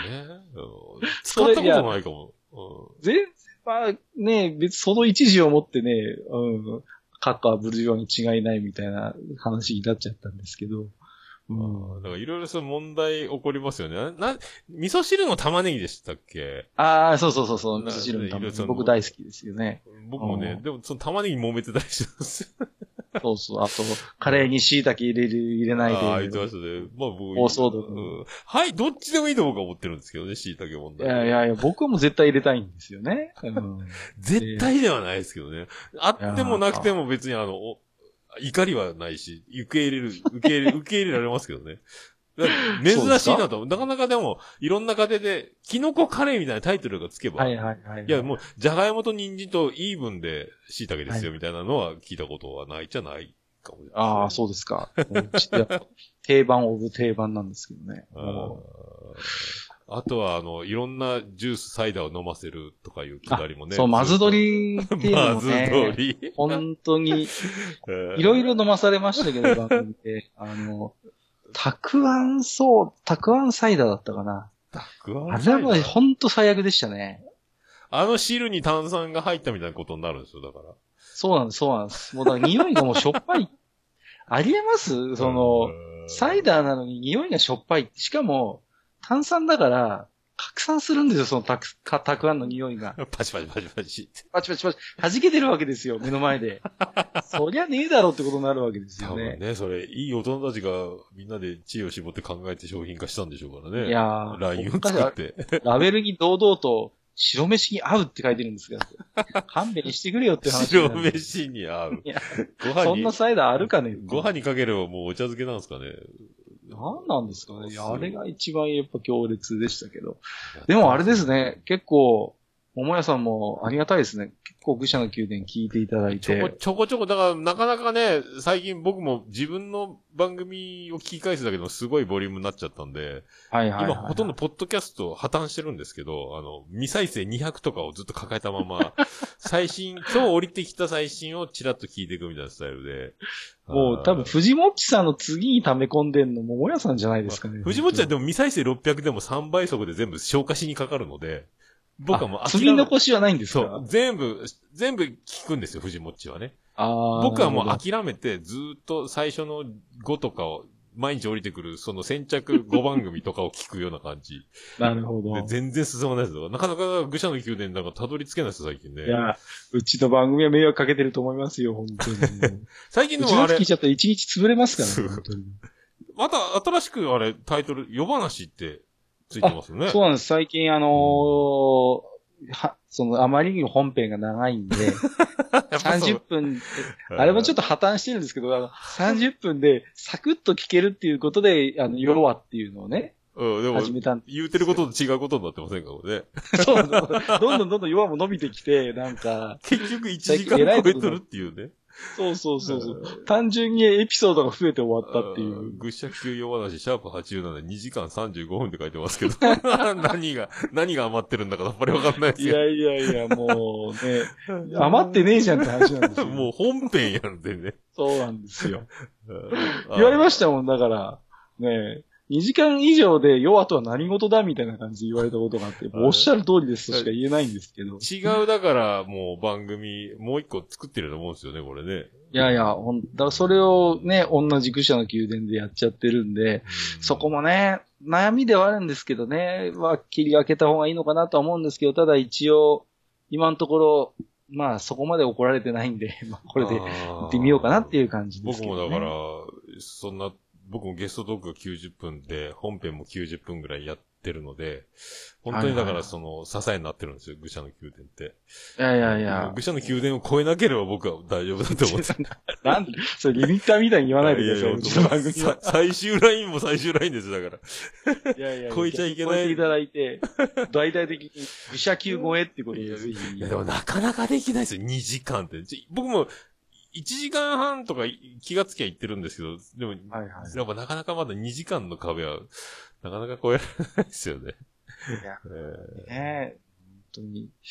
よしかも大体一発撮りで3時間とか撮りますからね。ーあ、もう編集とかって、その、もう BGM ぐらいなもんなんですか？だいや。本当にそうですね。ほとんど中身は手つけないですね。もう BGM を、うん、つけても出しちゃうので、だから3時間収録しても編集時間30分とか。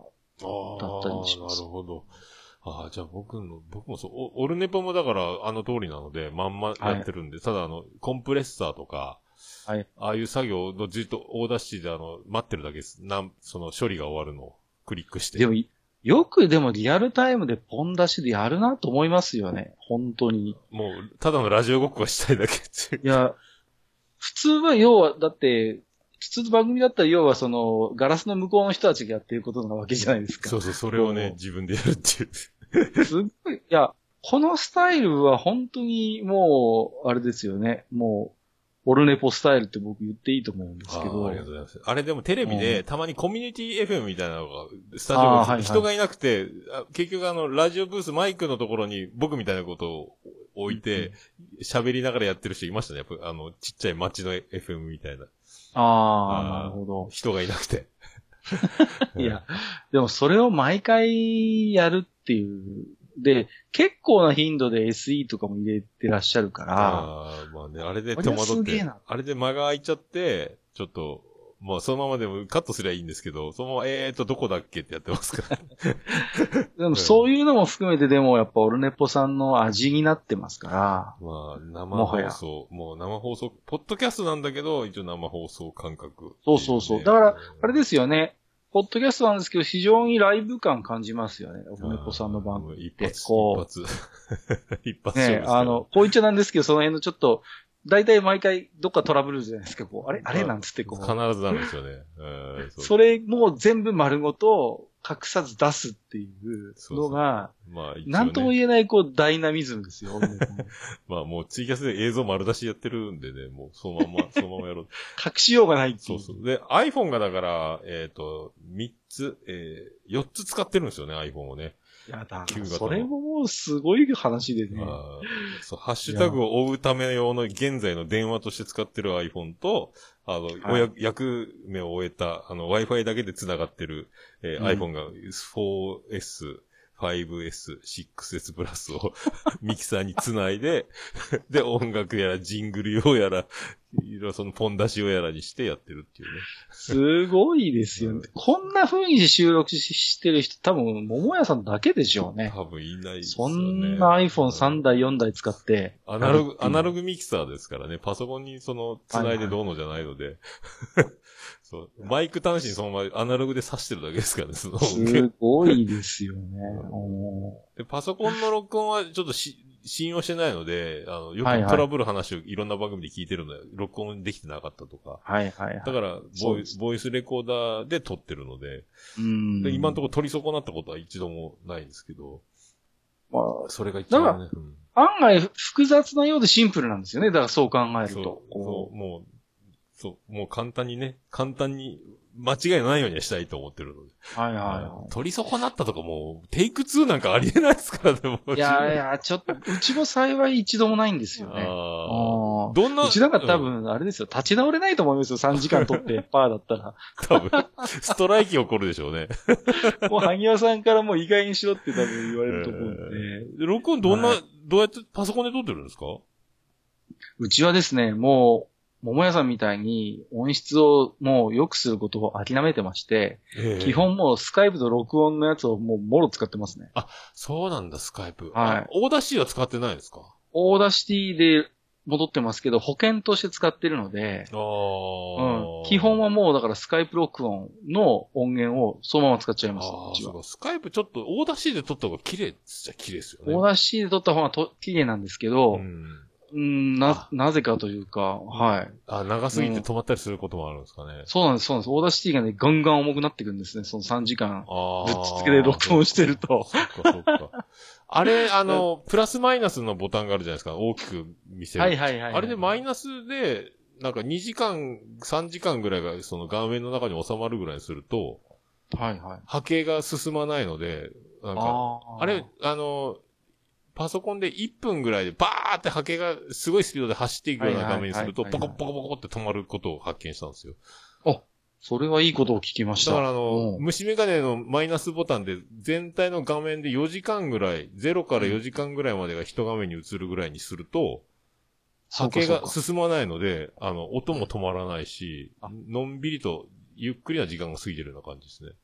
画面上が忙しくならないってそう感そうそうそう。じですよね。そう、あの、うん地球が回ってるのに気づいてないみたいな感じですよ。そうか。ちょっと今度試してみますね。結構、これで一回失敗したんですよ。ポコポコってずっと Audacityが言ってダメ、はいはいはいダメだった時があって。そう。あの、スカイプ、こういうスカイプ収録は、あの、そのまま Audacityの録音を使うんですよ。うん。で、保険で僕はそのヘッドホン出力から、あの、ボイスレコーダーに入れてるんですけど、うん、なるほど。ダブルで録ってるんですけど、そダブルで。う。うん、でもそれはうん。いいことを聞きました。ちょっと。そう、最近発見最近発見したんですよ。そのゲスト収録重なる時に、何回もやってる中で、一回 Audacityダメだったらなんでだろうと思って。もう何ですか？ももやさんはもう、ポッドキャスト界の徹子の部屋のポジションを、も いや、なんかでも本当一人喋りばっかりやってて、その、はいキャッチボールっていうことを全く、しげももね、月1ぐらいにしか、自分のせいなんですけど、だからなんか、その、クロストークっていうものをうんちょっと、ちゃんとしたいなと思って。う、でも一人喋りでこんだけやってきて、あんだけ上手にできる人が、クロストークも上手になると、もう無敵ですよね、はっきり言って。もう単純にも、モテたい願望があって、あの、あ、桃屋さんと誰がゲストに来られても面白く楽しい収録になるなっていう風にまずなりたいんですよ。それはもうなってるんじゃないですか、も本当ですか？う。なってますよね。なってるとうん、そっか。人が来てるけど、基本ちゃんと受け止めてキャッチボールして、ちゃんと番組に仕立てられてるから、ああ、な、だったらありがたいです。そっからもうあの、素敵、好きってな女の子が、こう気持ちが変わってくればいいなと思って。あの、それ、それがどこまで本気なのか僕はいつもわからなくて、いやでもよく言うじゃないですか、うん受け、うん。受けたい、モテたいってそうそう、思んですそれはもう言う。ただ、あのー実際、打席には立てないですけど、あ打席に立ったらいやいや。いろいろ終わるので、ただでもあの、ネクストバッターサークルでバットを持って次の打席に立とうかっていうところまでいたいなって思って、まあ野球例えしてもしょうがないと思うんですけど。いやいやいやいや、まあバット振っちゃいけないんですねね、バット2本ぐらい持ってね、ブンブン振り回して、さあもうい監督いつでも行けますみたいうな。そそうそう、もう、代だって呼ばれたい、桃やとかっていうぐらいだとこ、それぐらいあの、意気込みありますよっていう。まあ、あなたの手を握るのが精一杯かもしれませんが、ぐらいのところにいたいなと思って。終身名誉補欠みたいな。そうそうそうそう。試合にはレギュラーには立てないけど、いつでもいける、そのポーズだけ見せとこうみたいな。さあ、だからもう、今独身だったらこの出会いどうしてくれよとか思いますけどね、本当いや、でもお若いね、ポッドキャストされてる方は、でも本当、その辺ね、うもういろんな出会い発見そうそう、結婚されてる方、うん、いますしね、交際してる方とか。そうそうそうそういろいねろね。いやうん、でもまあ、こう言うと身も蓋もないですけど、まあまあ、桃屋さんがご家庭があって、やっぱり 仲良ねく、家庭が仲良くしてるとよくわかってるから、多まあね分女性のね、うんそのパーソナリティの方も安心して多分、来られてるかなっては思うんですけどね。まあ、嘘でもいいから好きって言ってって思ってるんですけどね。いや、だから、そ、その辺のね、こう、もう、そういう願望がもうね、僕なくなってきましたんで。いやでも、カッカだからの色気はだから、今日さっきもね、あの、うわ、キャーカッカースって聞いたあの、僕が、ね、まああの、僕のこと好きって言ってほしいなっていう人たちがみんな言ってたので、まあこの焼きもちったるや、もいやいやいやいやいやう、やっぱりモテてんなと思って。それはでも本当ないですけどね。いやでもこの色気は何だろうっていうこの愚者の宮殿のね、ずっと考えてるんですよ、これ。あーなんでこんな格好とか持ってんだろうなと思いながら。それはないですけど。でも、どうなんですかね、その、あの、すごい、まあ、青臭い話をすれば、うん。基本愚者の宮殿も僕や萩和が好きなこと、うん。が面白いことを自由に喋る感じなんですけど、うんあの、いくつになっても自分が夢中になってるものを喋ってる大人って、やっぱりそれだけで僕は魅力的なのかなとは思うんですよね。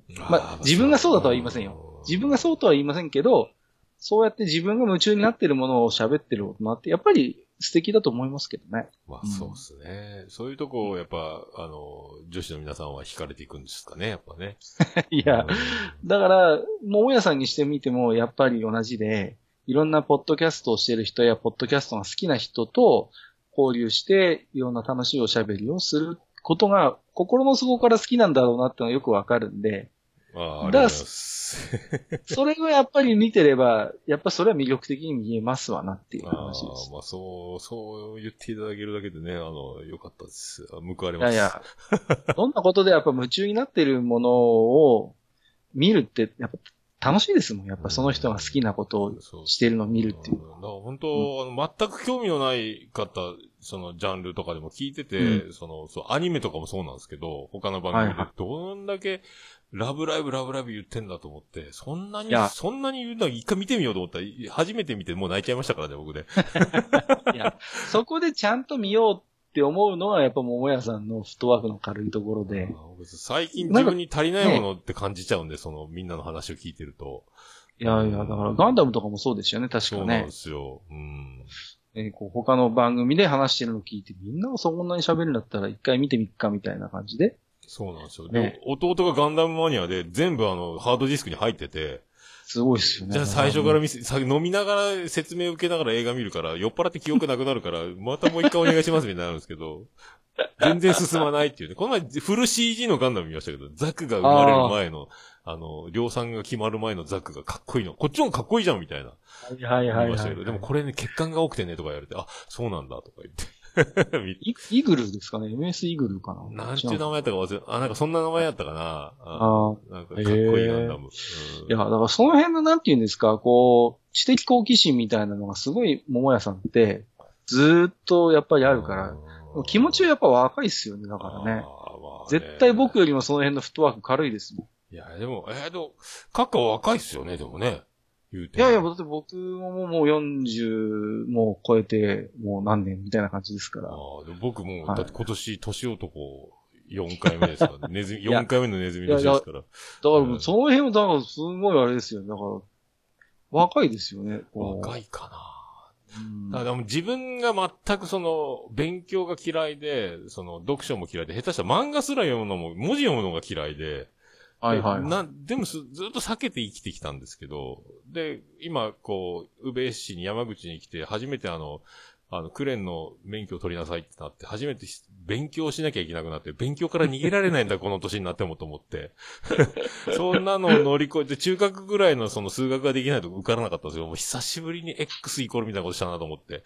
なんかいやいやで、そっから、でみんなの番組見てると、やっぱ本を読んだ、漫画を読んだ、映画を見た、アニメを見たとかで感動した話とか、こう、いろいろその聞くたびに自分は全く見てないなと思って、それでちょっと録画して見てみようとか、は、最近始めてるんですよ。ジブリもついにはじ、生まれて初めて見たし、最後まで。はいはいはいであ、面白いじゃん、みたいになってるんですよね。あ、これがバルスか、初めて思ったんです。僕はみんなが言ってるこれが。あ、これが。こう、キングダムを見て、この前映画で。で、長男のブライアンに、キングダムって面白いなって言った。俺50冊ぐらい今漫画本持って、お前持ってんのかみたいな、カセッツで。今、自分のオーディオルームっていうかその本棚に、お前、お前の部屋から30冊持ってこいって言って、今30冊そこあの本棚に収納させましたね。お父さん読んだっつって。昨日の今日で1冊も読んでんね、みたいな。いや、でもその辺やっぱフットワークの軽さはやっぱ桃屋さんのすごいいいところで、本当に。まあそう言ってたすごいとこっすよ。まあ、だから、あの、まあ、閣下とかもそうですけど、あの、僕、劣等感がすごく、その、閣下もいろんな原作を読むとか、いろいろあんな本、こんな本読むとか、はい、いろんな角度でその、ものが言えるというか、その知ってるので、僕は本を読まない、あ、本も読まなきゃとか今なってて、そう。一日一ページでも読まなきゃとか思いながら。いやいやいや。で、それでも本当劣等感なんですかねいや。あまあでも。逆に、僕は、桃屋さんはフットワークが軽いのは自分で分かってるから、やろうと思えばいつでもできるからっていう、僕はなんかそう余裕に見えますけどね、余裕ですかいやもう焦ってるんですよ。だから今までなんで、てかまあそんな暇がないっちってなかったぐらい、その、鬼のように働いてたのもあるんですけど、うん、家庭の事情も含め。だから、やっとそんな時間が持てるようになったのかっていうのと、ね、まあこの50間時間にして、まあそれでも、1日1ページでも重ねていけば、あの、365ページはでも読めるんじゃないかみたいな、あの、今からでも死ぬまでに何冊か読めるかもみたいな感じ。で、ちょっとね、ゼロのまま終わるよりは、ぐらいな感じです。ちょっとでも一郎の200安打が1本ずつの重なった形であるかのように、自分も1ページずつみたいな気持ちに。今からでもいいか僕なんかやっぱ実家が書店だったんで、もう常に本に囲まれった子供時代ですよね。ですよね。それが当たり前だと思ってたんで、だから、まあね、その、でも、逆になんかいつでも読めるって感じになっちゃうと、かえってなんかね、こう、あ別に今読まなくてもいいやみたいな感じになっちゃうから、逆に桃屋さんみたいな感じでちょっとこう自分の中で焦ってぐらいの方がもしかしたらやっぱりあの、いいのかもしれないですけどね、逆にね。何も、何も知らないっていうのを今最近よくわかるようになってきて、そう歴史の話もちんぷんかんぷんだし。いやいやいや。ああ、そっかそっか今、ね、ちょっとずつって今、今からでもまあ、ちょっとずつでも一つでもみたいな、英単語一個でも覚えようみたいな感じ、なんか受験生じゃないけど、そんな感じになってきたっす、最近。でもね、やっぱり、桃屋さんもあんまりこう、英語飲みしないでいろんなポッドキャストをやっぱ聞いてらっしゃるから、で、やっぱりそこってほら、いろんな人間の、こう、人間性とか価値観みたいなのが、やっぱり滲み出るじゃないですか、番組の中に。そうですね、そうなんですよ、うん。それがやっぱりでも、まあ、ちょっと硬い言葉を使えば、ちょっとそれも勉強なところもあるしね、その。まあ、知れ、知れるきっかけっていうか、まあ今そう思えるのもその、ポッドキャストのいろんな、うん、まあ、もともと来るもの拒まず主義で言おうとは思ってたんですけど、うん、そのおかげでいろいろこう、まあ、今までクラスでその人たちが同じクラスだったとして僕は仲良くなってただろうかみたいなとこもあるので。いやだから、うん、いや僕も逆に変な話、こうやって、ポッドキャスト通じてね、桃屋さんもそうですけど、まあ僕の場合、ちょっとね、あの、あんまりポッドキャスターの交友関係、すごい狭いんですけど、僕は。もう桃屋さんの真逆なんですけどね、本当に。ですけど、まあ、こうやってね、桃屋さんに声かけていただいて、楽しくこうやっておしゃべりできるのもね、本当にこれも縁ですから。いや、もうありがたいですよ、本当ね。あの、ツイッターの、ツイッターのやりとり、一か八かなとこが、なんか、いや、なんかゲストを呼んで楽しそうですね、みたいなこと書く言ってるから、あらじゃあ、じゃあ、お願いしますよ、みたいなことを言ってて、ちょっとね、間が来ましたけど、あの、あの時の話ですけど、つって。いやいやいやいや。いや、本当にでもありがたいですよ、そうやって。なんかだから、僕もね、うん、今年はね、ちょっと桃屋さんのそのフットワークの軽さを、ちょっと見習いたいなって結構本気で思ってて、まあ。フレンドリーキャンペーンみたいな。ちょっとね、この前もツイッターでちょろっと書いたんですけど、今年はちょっと今まであまり交流したことがないような人とも、まあ、ちょっといろいろ楽しくおしゃべりができれば、今年はいいかなと、個人的にはやっぱ思ってます、ね、じゃあ、あの、僕がいつも活動をみん、羨ましがってる、その、出し抜け野郎 A チームっていうのがいるんで、多分その辺が接近してきて、僕が知らない間に、閣下とこんな楽しいことしましたっていうのが後で明るみになって僕が。それはないかなと思いますけど、ね、悔しいっていうのを多分やられる。基本もうめんどくさいおじさんなんで、本当に、あのーあれなんですよね。こう、桃屋さんも覚えてるかもしれませんけど、僕最初の頃、本当に番組始めて10回、20回の頃って、あの、ゲスト断ってた時期があって。ああ、オファーを。そうなんです。それを、あの、アットチャンネルラジオの金賞さんに、うんこの人めったに出ないんですって言われちゃったんで、あのー、そっか、あの時の滑らない話選手権には出てましたもんね。そうなんですよ。あの時めったに出ないこの人が出てくれましたっていうふうに、いや、まあ、それはでも本当事実だったんで、うんあの、何も言えないんですけど。あの、ああ、そっか。よそで聞くと、ダジャレラジオさんとアットチャンネルラジオの、そういう、あ大会ものしか出てないかもしれないです。基本そういう時しうんか顔出さないああ、そっかそっか。感じなんですけど、まあ、あの、なんて言うんですかね、今にして思えばつまらないこだわりなんですけど、あ、自分で番組立ち上げて、やっぱり、ある程度、こう、軌道に乗るまでは僕は、なんかそういうゲストに出たり、呼んだりするのをやめようって思ってたの、当時。ああ、その、じ、実力より先にち認知されるスピードが早まるようなことしちゃいけないみたいな。そうそうそう、そこなんですよ。だから、らそこは、わかんないですよ。僕はその時そう思ったっていうだけで、これはあくまで個人の考えなんですけど、自分の番組のカラーとかスタイルがある程度確立するまでは、僕はそういう他のポッドキャストやってるゲストとか呼んだり、自分が出て番組 PR するのはやめようって思ってたんですよ。ああ、でも、僕もだから、新しく始めた番組の人たちとか、まあ、紹介するしないは別にして、よく言ってるのがそこら辺で、あの、聞いてください、聞いてくださいって、やっちゃいがちじゃないですか。ツイッターでも何でもこう、告知したがるので、で、告知しちゃって、で、いろんな人たちの番組にお便り出したりとかして、告知しちゃって、じゃあ聞いてみようって思った以上の人がたくさん聞かれると、自分のその覚悟とか、実力以上にたくさん聞かれると、あの、かえってあの、大変なことになったりするかもしれないし、なんか、もそうね、そのうん辺、体力ない時にやられると、結構メンタルやられるよ、みたいなうんことを言ったりするんですけど。ええそれでもそうは思いますよ、僕もね。覚うん。一応だから覚覚悟せないかなって。うん、さっきのが1回、10回、100回の壁の話じゃないんですけど、うん。やっぱり、なんでしょうね、その、自分の中のその、ある程度番組のスタイルが、まあ、ぼこれは僕個人の話ですけど、確立するまでは、やっぱり、まあ、ある種淡々と、その、自分のな、その番組を、回を重ねていく、育てていくっていう時間が僕には必要だったと思ってるし、うん。いやちゃんとしてるな、いやいや、ちゃんとしてるってわけじゃなくて、単に自信がないだけだったんですけど、ただ、まあ、もうね、一応おかげさまで、弱も含めれば、そろそろ300回ぐらいになるんで、うん。まあそろそろ、ちょっとね、そういう、あれから、あの、自由になって、うん、いろんなところに行ってちょっと楽しくおしゃべりしてくるのもいいかなって、最近ようやくそういう気持ちにね、いいタイミングだったっすね、本当ね。4年、4年、5年ですから、随分気づくの遅かったなって自分でも思うんですけど、ついに城下町へ。ね、今までこう、いや大して城でもないですけど、ね、小さい城に引きこもってたところを、あまあ近い少し、そう、く回数増えること地下へ行ってました。どんどんうちの場合ね、近い近いこう近い近いね。もうブラジル出て、ブラジルで高層ビルが建ってんじゃないかっていうぐらい。いやだいぶ下にね。もう本当にね、そういう。だからまあね、この辺はまあひ人それぞれのスタイルなんで別に何かね、それしなきゃいけないよってことではないんですけど、うんまあね、そうですけどね。うんまあ、なんかちょっと。ね、僕がやってた頃と、僕らがやってた頃とちょっと、また時代が違う気もするんですよね。結構割と、うん、ね、あのー今は1回目の壁が随分低くなってきたようには思うし、いろんな媒体でね。そうすまあ、あの始められそう、僕らが始めた頃より、まあ、ツイッターが結構、うん。あの、盛んですからね。そうう。ん。で、今ね、アンカーとか、それこそ iPhone1 台あれば、番組ができちゃうっていう時代じゃないですか。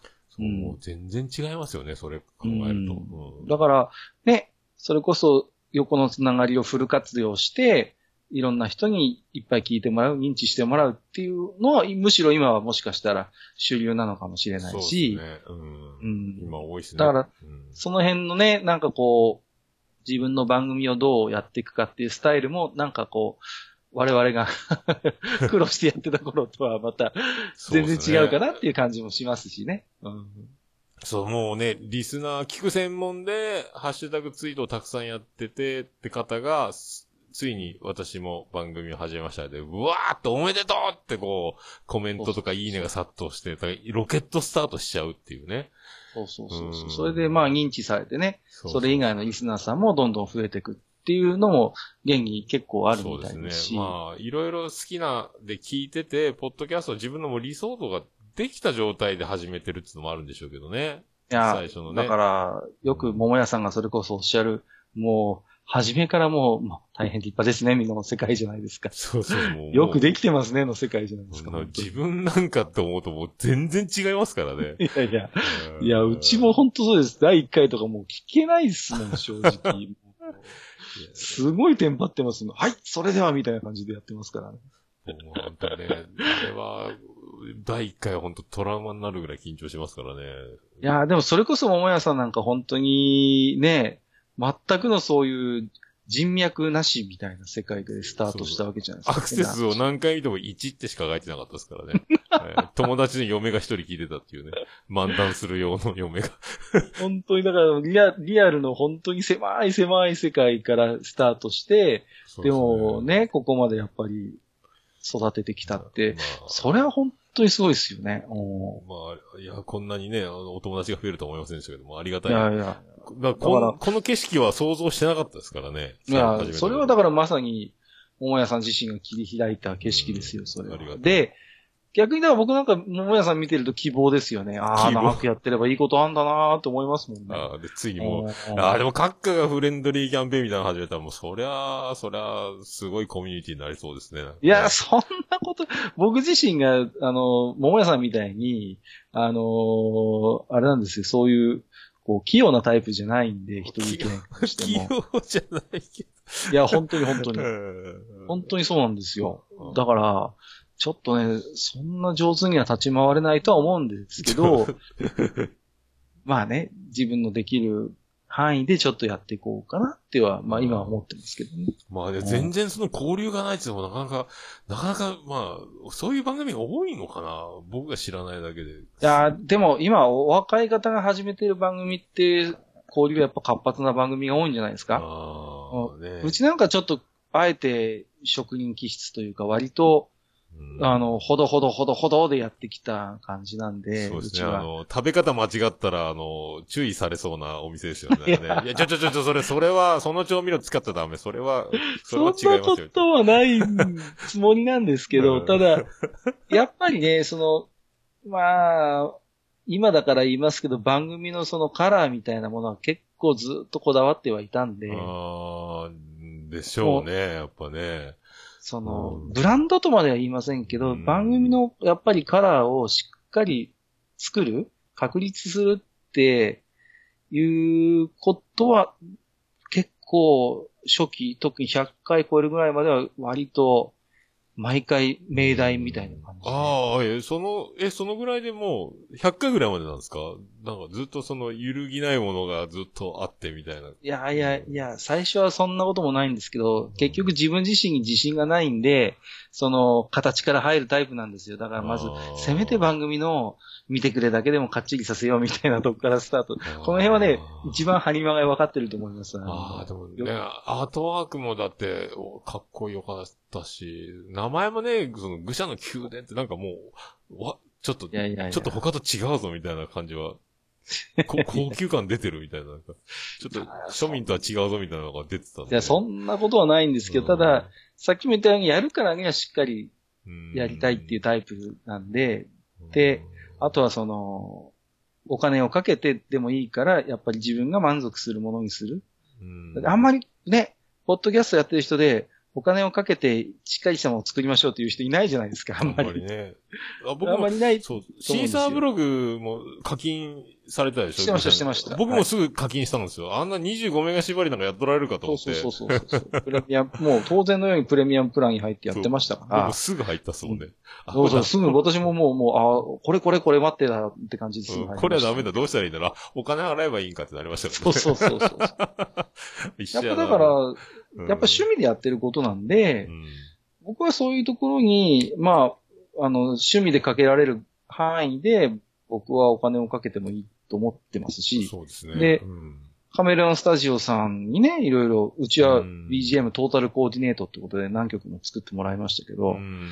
うん。それもや、なんていうの？やっぱりハルさんの、んなんですかね、いろいろポッドキャストに詳しい人に作ってもらえるって、うんこんな幸せなことないじゃないですか。そうです。ハルさんもいろいろ番組聞いてますからね。そうそうそうそう、うんそうなんですよ。で、愚者の宮殿の雰囲気とかも分かってて、うん愚者の宮殿のあの雰囲気だったらこういう BGM がいいかなっていうことで作ってもらえる。こんな贅沢な話ないですよ。うん、そうですね。そう。うん最初の、そっか、最初の頃あのジャズ、ジャジーな BGM をずっとちゃんなかさんとかいじってましたもんね、ラジオスさんでね。そうそうそう、てんでってでんでってとええな、ええな、かっこええな、みたいな。いじり方。あれもでもね、最初はもちろんフリーのやつを使ってたんですけど、そうそうそう。あの、でも、ちゃんなかさんのああいういじり方も、愚者の宮殿にこう、フォーカスされるっていうか、あ、な、そんな番組あるんだ、みたいな、なんか、いやいや、あ本当にそうやっていじっていただけるのありがたいことで。あれ面白かったなと思って。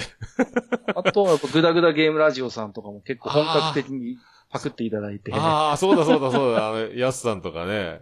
そうそう、富谷さんとヤスさんにね、やっていただいてや。ってましたね。そう、そこの交流はありましたね、そういえばね。そう、うちはでも本当にそこだけなんですよ、逆に言うと。そうかもう最初はオルネポさんでしたけど、あとはもうラジオスさんさんとグダラジさんだけですね。僕も唯一自慢できるのは、あの、グダラジの3人に会ったっていうのはいはいが僕の。いや、それは本当羨ましいですよ。代々木で一緒に飲んだっていうね。まだ、オルネポ2年目ぐらいの時ですけどね。いや、本当に。えーだから、そういう機会があれば僕もね、行って、ね、ちょっとお話ししてみたいなって思いますけどもね。東京にね。うん。まあ、逆にその、番組に少しまあ、若干お金をかけるってうんなる、と、うんあの、愛着とかも全然違ってきますし、あとは。下手に閉じられないっていう、なんか自分自身の縛りみたいなのもあるんですよ。もう、ここまでお金かけちゃったからやるしかないみたいな感じで結構こそうそう、僕毎年サーバー代、この5月ぐらいにサーバー代を年間払っていくんですけど、はいはいあーあ、今年も生き延びたな、みたいな。う。いや、だから、そうやって、なんて言うんですかね。うん。ある程度自分が満足いくような形に僕は、まあね、何万も使えって言ってるわけじゃないので、少しずつでもね、そうやってこう、やっていくのも、僕は、一つのポッドキャストの形じゃないかなと思うんです。誰も言わないから自分でずっと言ってるんですけど。はい僕もでもずっとね、そう、そうですね。僕も全然ガンガンお金かけてるんで、そうそうそう。ミキサーも、本当本当は僕、だから感謝祭しようと思って、ミキサーもマイクいやいやいや4本、ねマイクも買ったし、みんなで収録5個できればなと思ってたぐらい、機材揃えたりしてたんで。本当に。うん桃屋さんのその音質とかに対するこだわりとかも僕はすごい、ああの、僕は知識がないんで逆にその辺の、その、がないんで、僕でも7年目にしてノイズが消せるようになったんですよ。みんなに笑われましたけどね。みんなあの、いやいや1、2年目の番組の人たちがノイズ簡単に消してても消し方が分かんなかったんですよ。いや、でもそれはやっぱりそういうまだね、ノウハウとかが共有されてなかった頃の話ですから、うん本当に試行錯誤の世界じゃないですか、まさに。だ僕だけスーって言ってるっていうね。今年からやっとそれが消せるようになったんですから。いやいやいやいや。いつだよって感じですけどね。その辺のこう、でもね、あの、やっぱりし、そう、いろいろこうぶつかりながら進んでいくみたいな。そう、僕はそう。なんか本当、うん桃屋さんの生き様と、こう、オルネポの番組の成長って、だから一緒ですよね、僕は基本。膝から流れる血を見て、あ、ちゃんと歩かなきゃって思う。怪我しちゃったっていうね。なんで血が出たんだろうみたいなとこまで気がつかないですから。立ち止まって考える前にまずやってみようみたいなそうなんです。全部ね。じゃあやってみるなんで。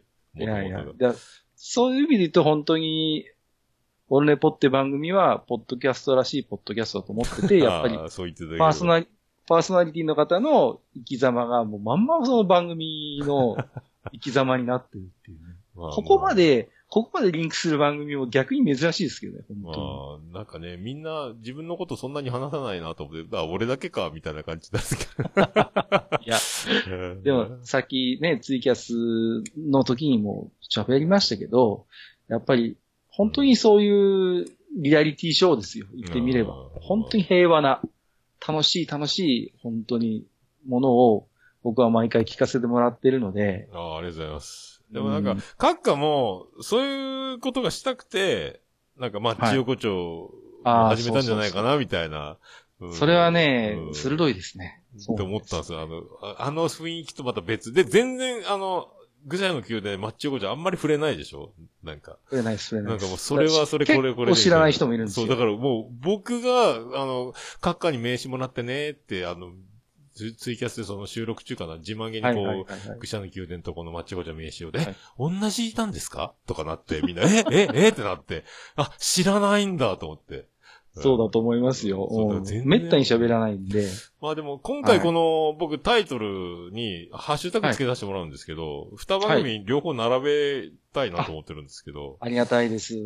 ありがとうございます。これでみんなが驚く人は、え？ってなるかもしれいや、いると思いますね、多ない。分。うん。というか、愚者の宮殿の人っていうだけの人もいるかもしれないですからね。いやいると面白いのが、マッチから聞いた人って中にいるんですよ。ああ、そう、あ、そう、そうなりますよね。うん。その人、そういう人の反応がすごい面白くて、あの、マッチ横丁しかやってない人だっていうイメージの人がいて、で、たまたまなんかのきっかけで知ったんですね、愚者の宮殿。うん、え、え、え？っていう、もう、すごいカルチャーショックですよ。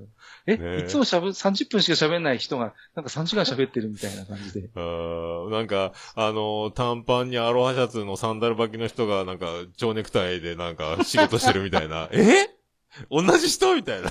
そうそうそう。その辺のなんかね、あうの、ん反応が面白くて、あえてあんまり喋んないっていうね、ちょっと意地悪なことをやってるんですけど。が積極的な告知をし、その、なんかプロモーションというか、やってないよなと思いながら。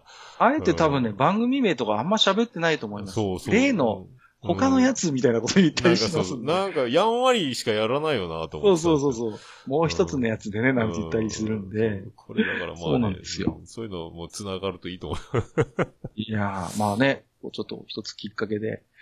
いやー、なんかもう2時間も喋っちゃった。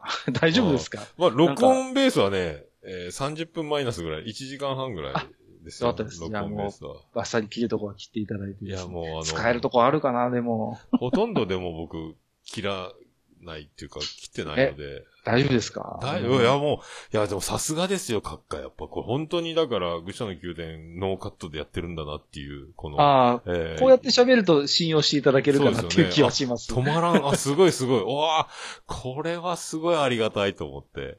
いやいやいや。さすがだなと思って。うん桃屋さんもそうだと思うんですけどね、結構沈黙が怖いところがあって、そうなんですよ。ううんん。僕それでラグで死んだんですよ、この前ね。いいやいやいや、だから、どうしてもね、何かし喋ってたいっていうのは、結構、桃屋さんとスタイルは違うんですけど、その辺の考え方は結構一緒で、うんこれまでもありがたいですよ。楽、楽だなぁと思いながら。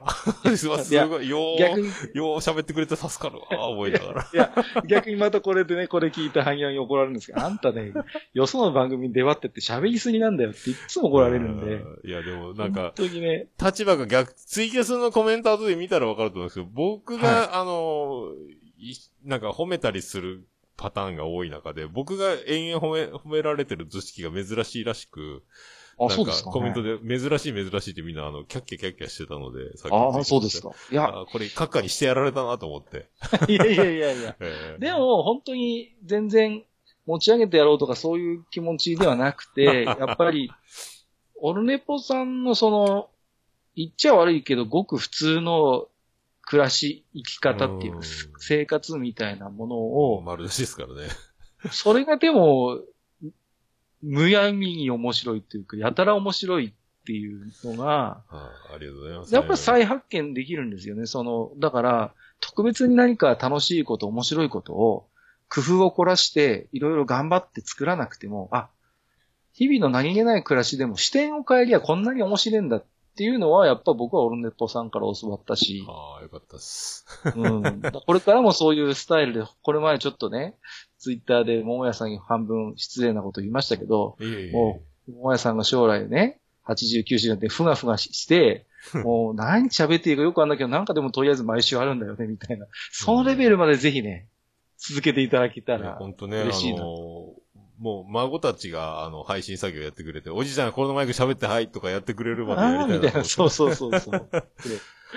もう僕もそれ理想だと思ってます。だから桃屋さんがもう本当に、あの、A 六助状態で、ふがふがふがふがしてる。ずーっとこの番組聞いてるけど、最近本当に何言ってるかわかんないよね、みたいな。あ、でも、死ぬまでやりたくないですか？僕死ぬまでやりたいないやいやいや、そこもすごい僕は、あの、親近感があって、ああ、まあ、そうそうなんだ、そうだ。そう、僕もやりたいですよね、そう、最後まで。そうそう。うん、で、もうね、いつも大前さんおっしゃいますけど、最後は、もう、お通夜の席で、オルネポの過去のアーカイブがこう流れて、うん、でね、あの人死ぬまでしょうもないことばっか言ってたね、みたいな。そうだ最高じゃないですか、そういう。サーバーが消滅してもいいように YouTube へさ、YouTube で、ね、今、そうそうそう移行してるんですよ。YouTube に残してて、ね。そうそうそういやあの人、ね、昔からしょうもないことばっかり言ってたんだね、みたいな。ずっとね。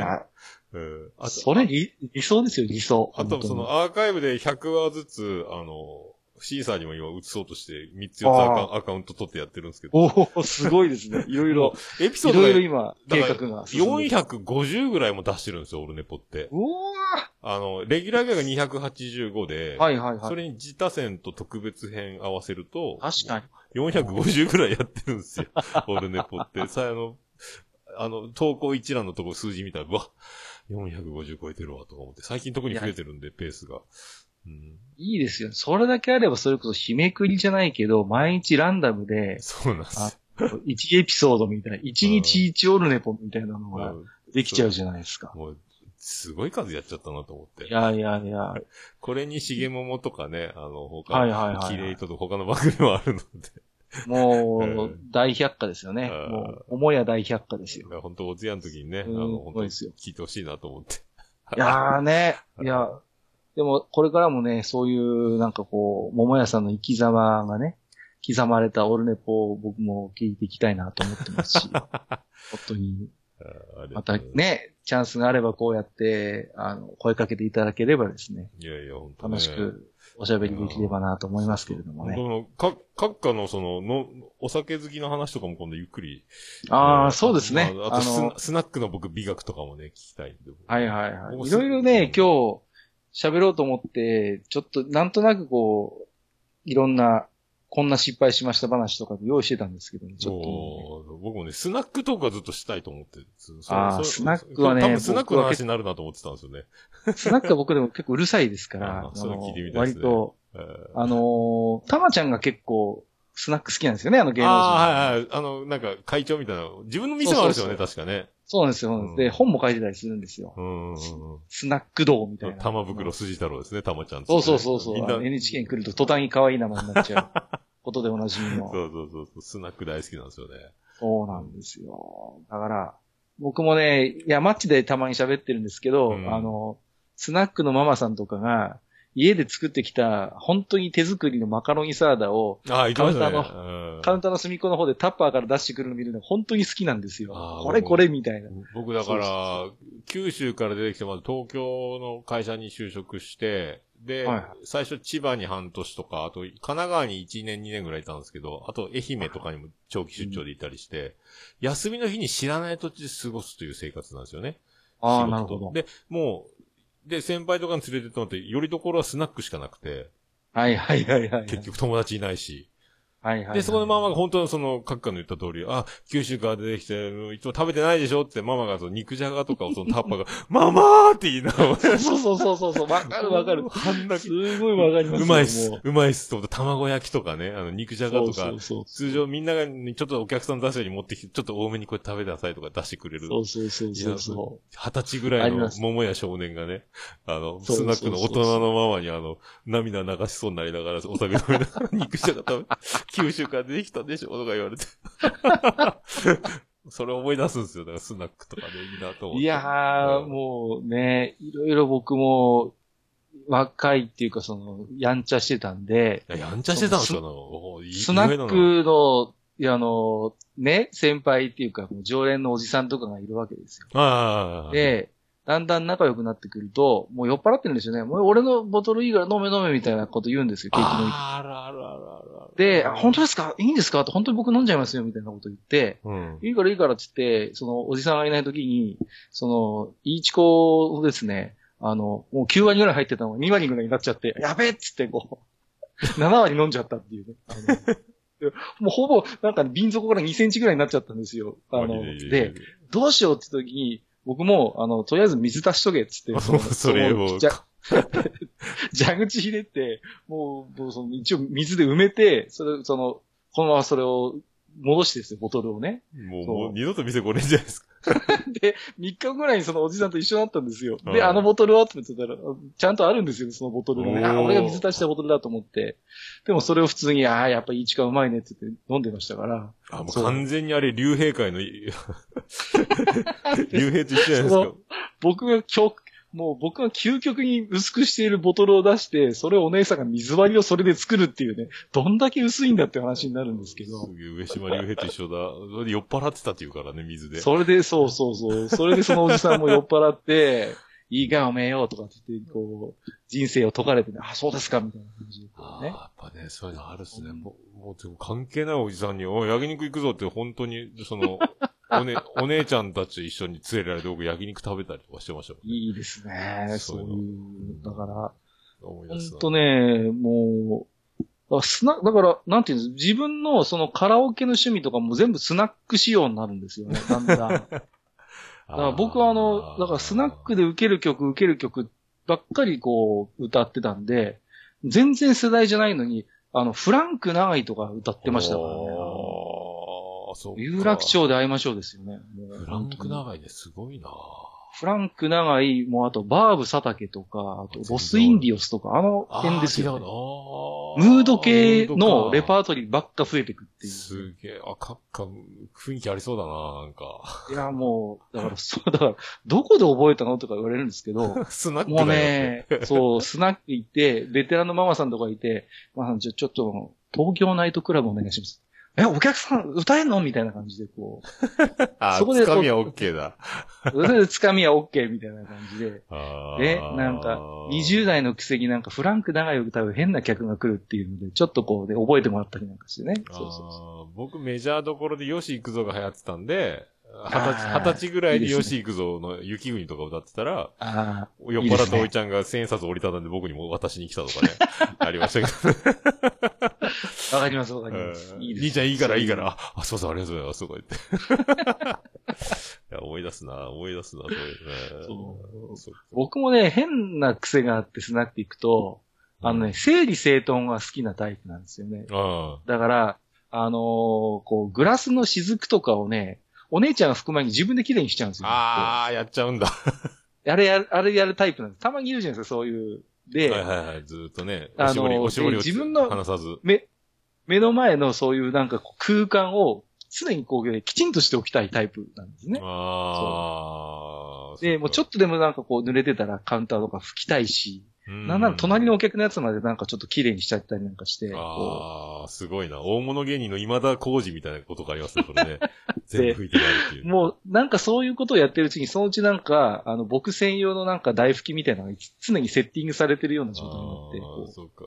あの、テーブルが濡れないで言うよね、ランチョンマットみたいに引かれるんじゃないですか、もう。うこあのの、この本上でみたいな。当にね、そういう感じになっちゃいますよね、そのうちね。だからね、なんか、な、妙にね、いや、普段別にそんな几帳面なタイプでもないんですけどあ、、そうなんですか。スナックで発動する。スナックでなぜか発動するんですよ、几帳面さが。すごいな。なぜかね、そうそうそうそう。いたな、確かにそう、拭いて回る後輩がいた、そういえば。うん。あとね、あの、これも前マッチで喋ったんですけど、僕はあの、割と自分が人気ないって自覚してるお姉ちゃんが好きなんですよね。ああ、なんかごめん言ってましたね。え、私でいいのとかいうやつ。そういうタイプ、あのね、キャバクラとかもそうなんですけど、たまに、はい、外れ来たわよ、ごめんなさいね、ごめんなさいね、ここ入りますよ、みたいな感じのお姉ちゃんいるじゃないですか、ちょっとこう。お高く止まってない感じではいはい、ちょっと盛り上げ要因ですみたいな、こう、子が来るんですよね。うんもうね、大好き。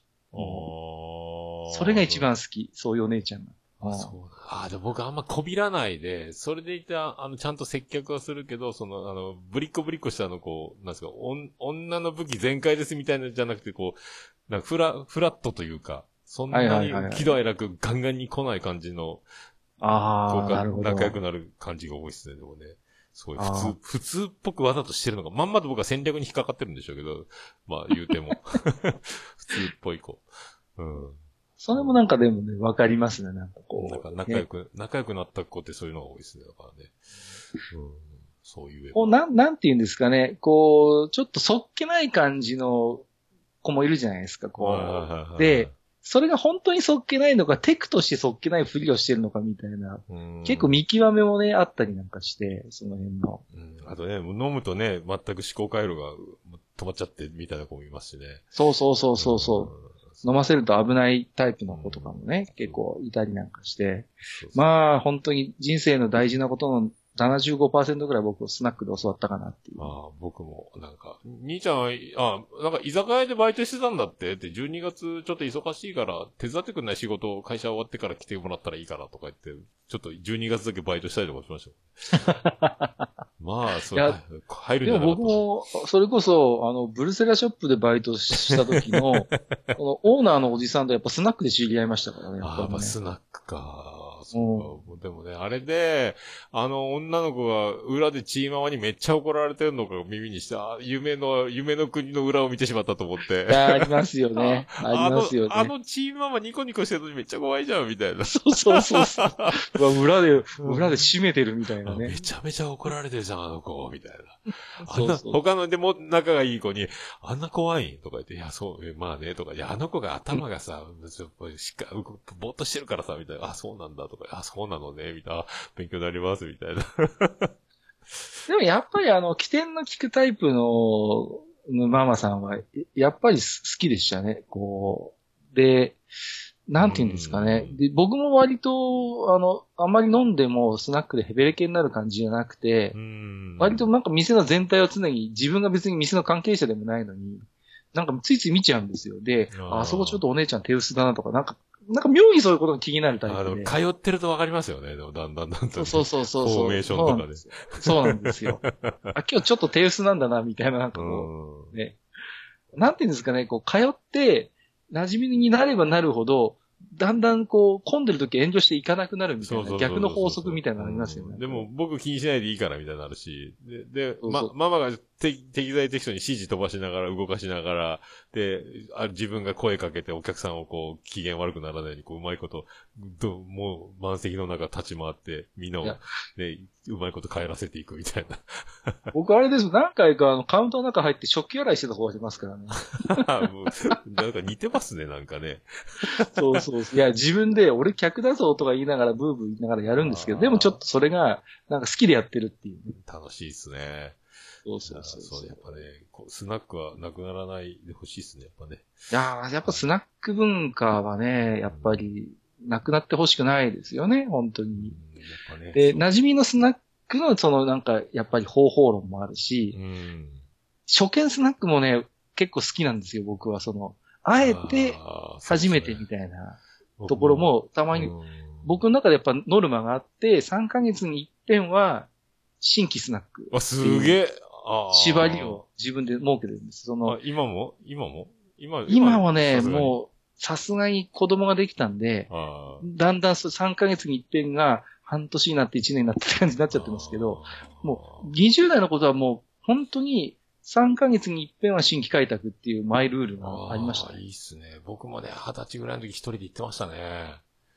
それで、いあえてね、んそうそう。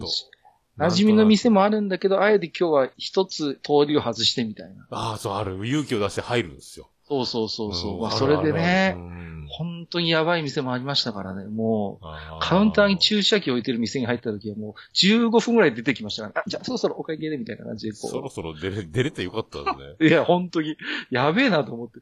カウンターふと見たらなんか駐車機が2、3本あるんですよね。これはまずいなっていうんで、うわ怖い怖い水割り一杯飲んで、はい、早々に退散したりとかっていうあ怖い思いをしたこともありますけどね。怖い。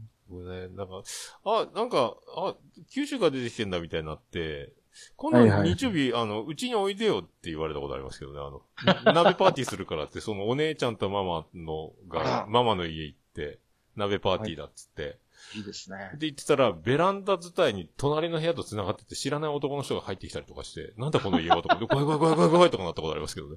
わうわうわうわうわうわうわうわなんか、すごいっすね。ミニチュアダックスみたいなのが2匹ぐらい。隣の部屋からも犬が来て、あ、なんだなんだなんだなんだとか、怖いんだ怖い、どうなってんだこれとか思ったことありますけど、僕もでも東京に10年以上住んでましたけど、あの、あのね、東北出身って結構武器なんですよね、割と。やっぱ地方出身。特に東北っていうとね、うん。結構やっぱ出稼ぎのお姉ちゃんとかもいたんで、ああ、なんか津軽海峡冬景色じゃないですけど。そういう世界ですよね。で、うん。あの、そんなに普段なまってないくせに僕もあざといんですよね。そういうとこ行くと、東北の純木症青年を気取るんですよ。うわうわうわで、気取る。そうそう。ま、まだやってます？みたいな感じでこう。いやー、ついこの前、あの、出てきたもんだからっていう感じで、こう。で、自分でもね、本当にあざといと思うんおめえですけど。さんも出てきたのかいみたいなことですかそうそうそうそう。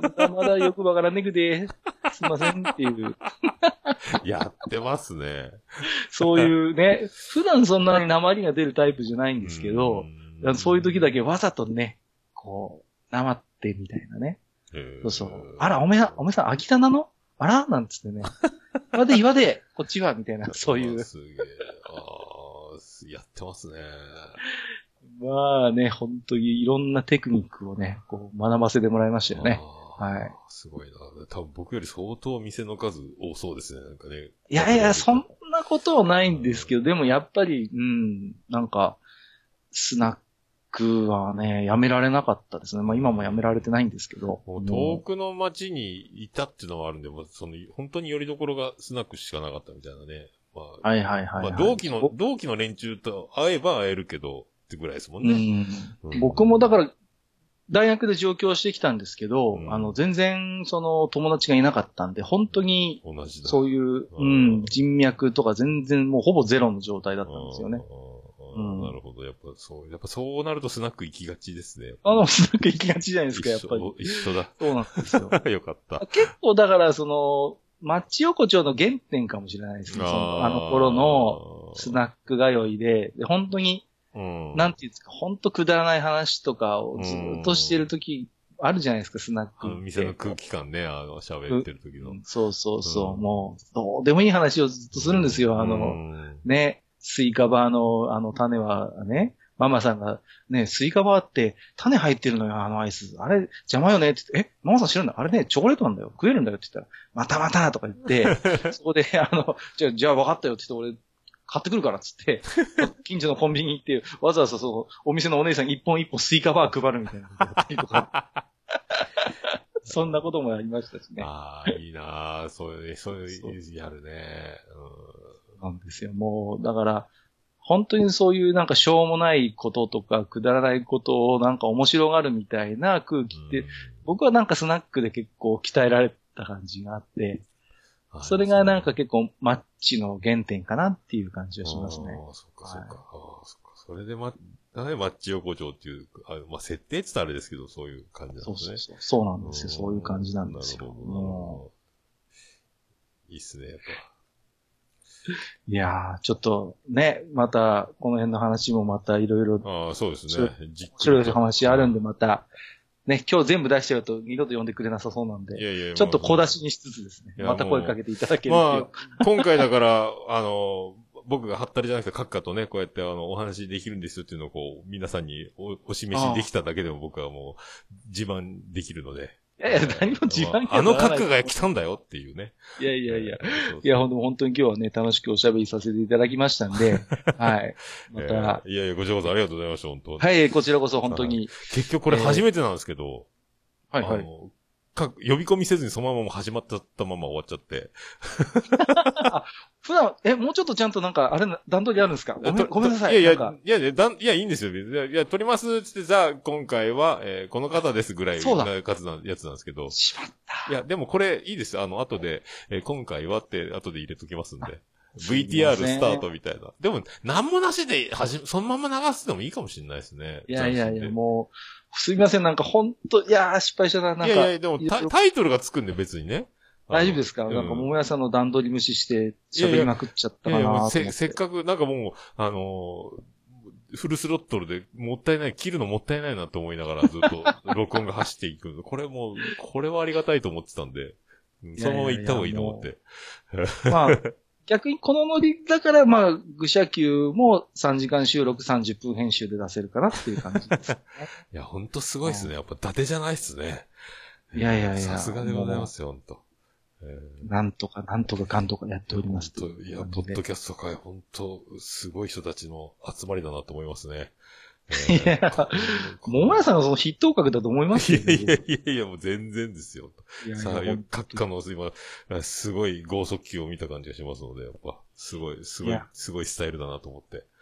もう、ね、本当すいません、段取り無視で。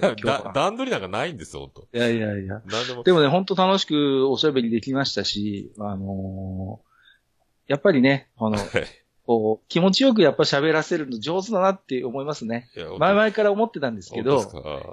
結構じ自分がは実際その場に立って、あ、やっぱり、あ、桃屋さんその辺天才なんだなっていや思いました。ー、でもな、これでもなか、なかなかでもないかもしれない。このボール支配率で言うと多分僕がだいたい6割以上キープするような展開が多い中、はいはい多分閣下の方が多分かなり、えー ボール支配率がこれ、いってるんじゃないですか、多分ね。いやー、ボール支配してる割にはもうパスパスパス、さっぱりシュートが決まらないっていうね。いやいや、もう本多分これ、しサッカーの試合では5対1ぐらいで僕負けた試合いやいやいや、そんなことはないですよ。ハットトリックどころの騒ぎじゃないと思いますよ、俺が。今日は、いや、今日はもう本当、あれですね、もう、桃屋フィールドで遊ばせてもらったっていう感じで、僕は、ああ、そう言っていただけば、もおりうさ。さすがでございます。はい本当もう叶いませんよ、ええ本当勉強させていただきました。いやいやいや、こちらこそ、じゃあ、今日はじゃあこの辺で、えーはいはい。はいどうもありがとうございました。それでは、あの、ここでね、あの、本日のゲスト、えー、カッカさんでございました。どうも、えー、ありがとうございました。ちょっとね、はい、あの、調子に乗って気持ちよく喋らせてもらいましたけども、あのー一応ちょっとね、トークの中でも出てきましたけれども、えっ、と、愚者の宮殿というね、えー番組と、あと。もう一つ、マッチ横丁というね、番組を、うん。え、やらせていただいておりますので、まあ、もし気になりました方はですね、え、はい、もうね、タイミングよく、えっと、ページリニューアルということを。そうなんですよ。はい。タイミングあります今、全エピソード、あの、アプリ上でも聞けますので、ははい。ぜひ、はいまあおそらく、愚者級しか聞いたことない人もいると思うんですけど、あの、まあこんな感じのマッチ横丁もねい、ええねそう面白いので聞いていただければなと思っておもうあのります。、片っ端から全部リンク貼っときますので、iTunes から、あなんから、あの、Twitter から貼っときますので。すいません。ええよろしくお願いしまこっそり貼っす。ときます。皆さん、そのページからお入りください。はいよろしくお願いします。よろしくお願いいたします。はいまた、じゃあ、またこれにこれでよろしくお願いしますね。あ、ぜひこちらこそはい、どうも今日はありがとうございあました。りがとうございました。ます。またよろしくお願いします。福岡市東区若宮と交差点付近から全世界中へお届け。桃屋のおっさんのオールディーズ・ザ・ネポー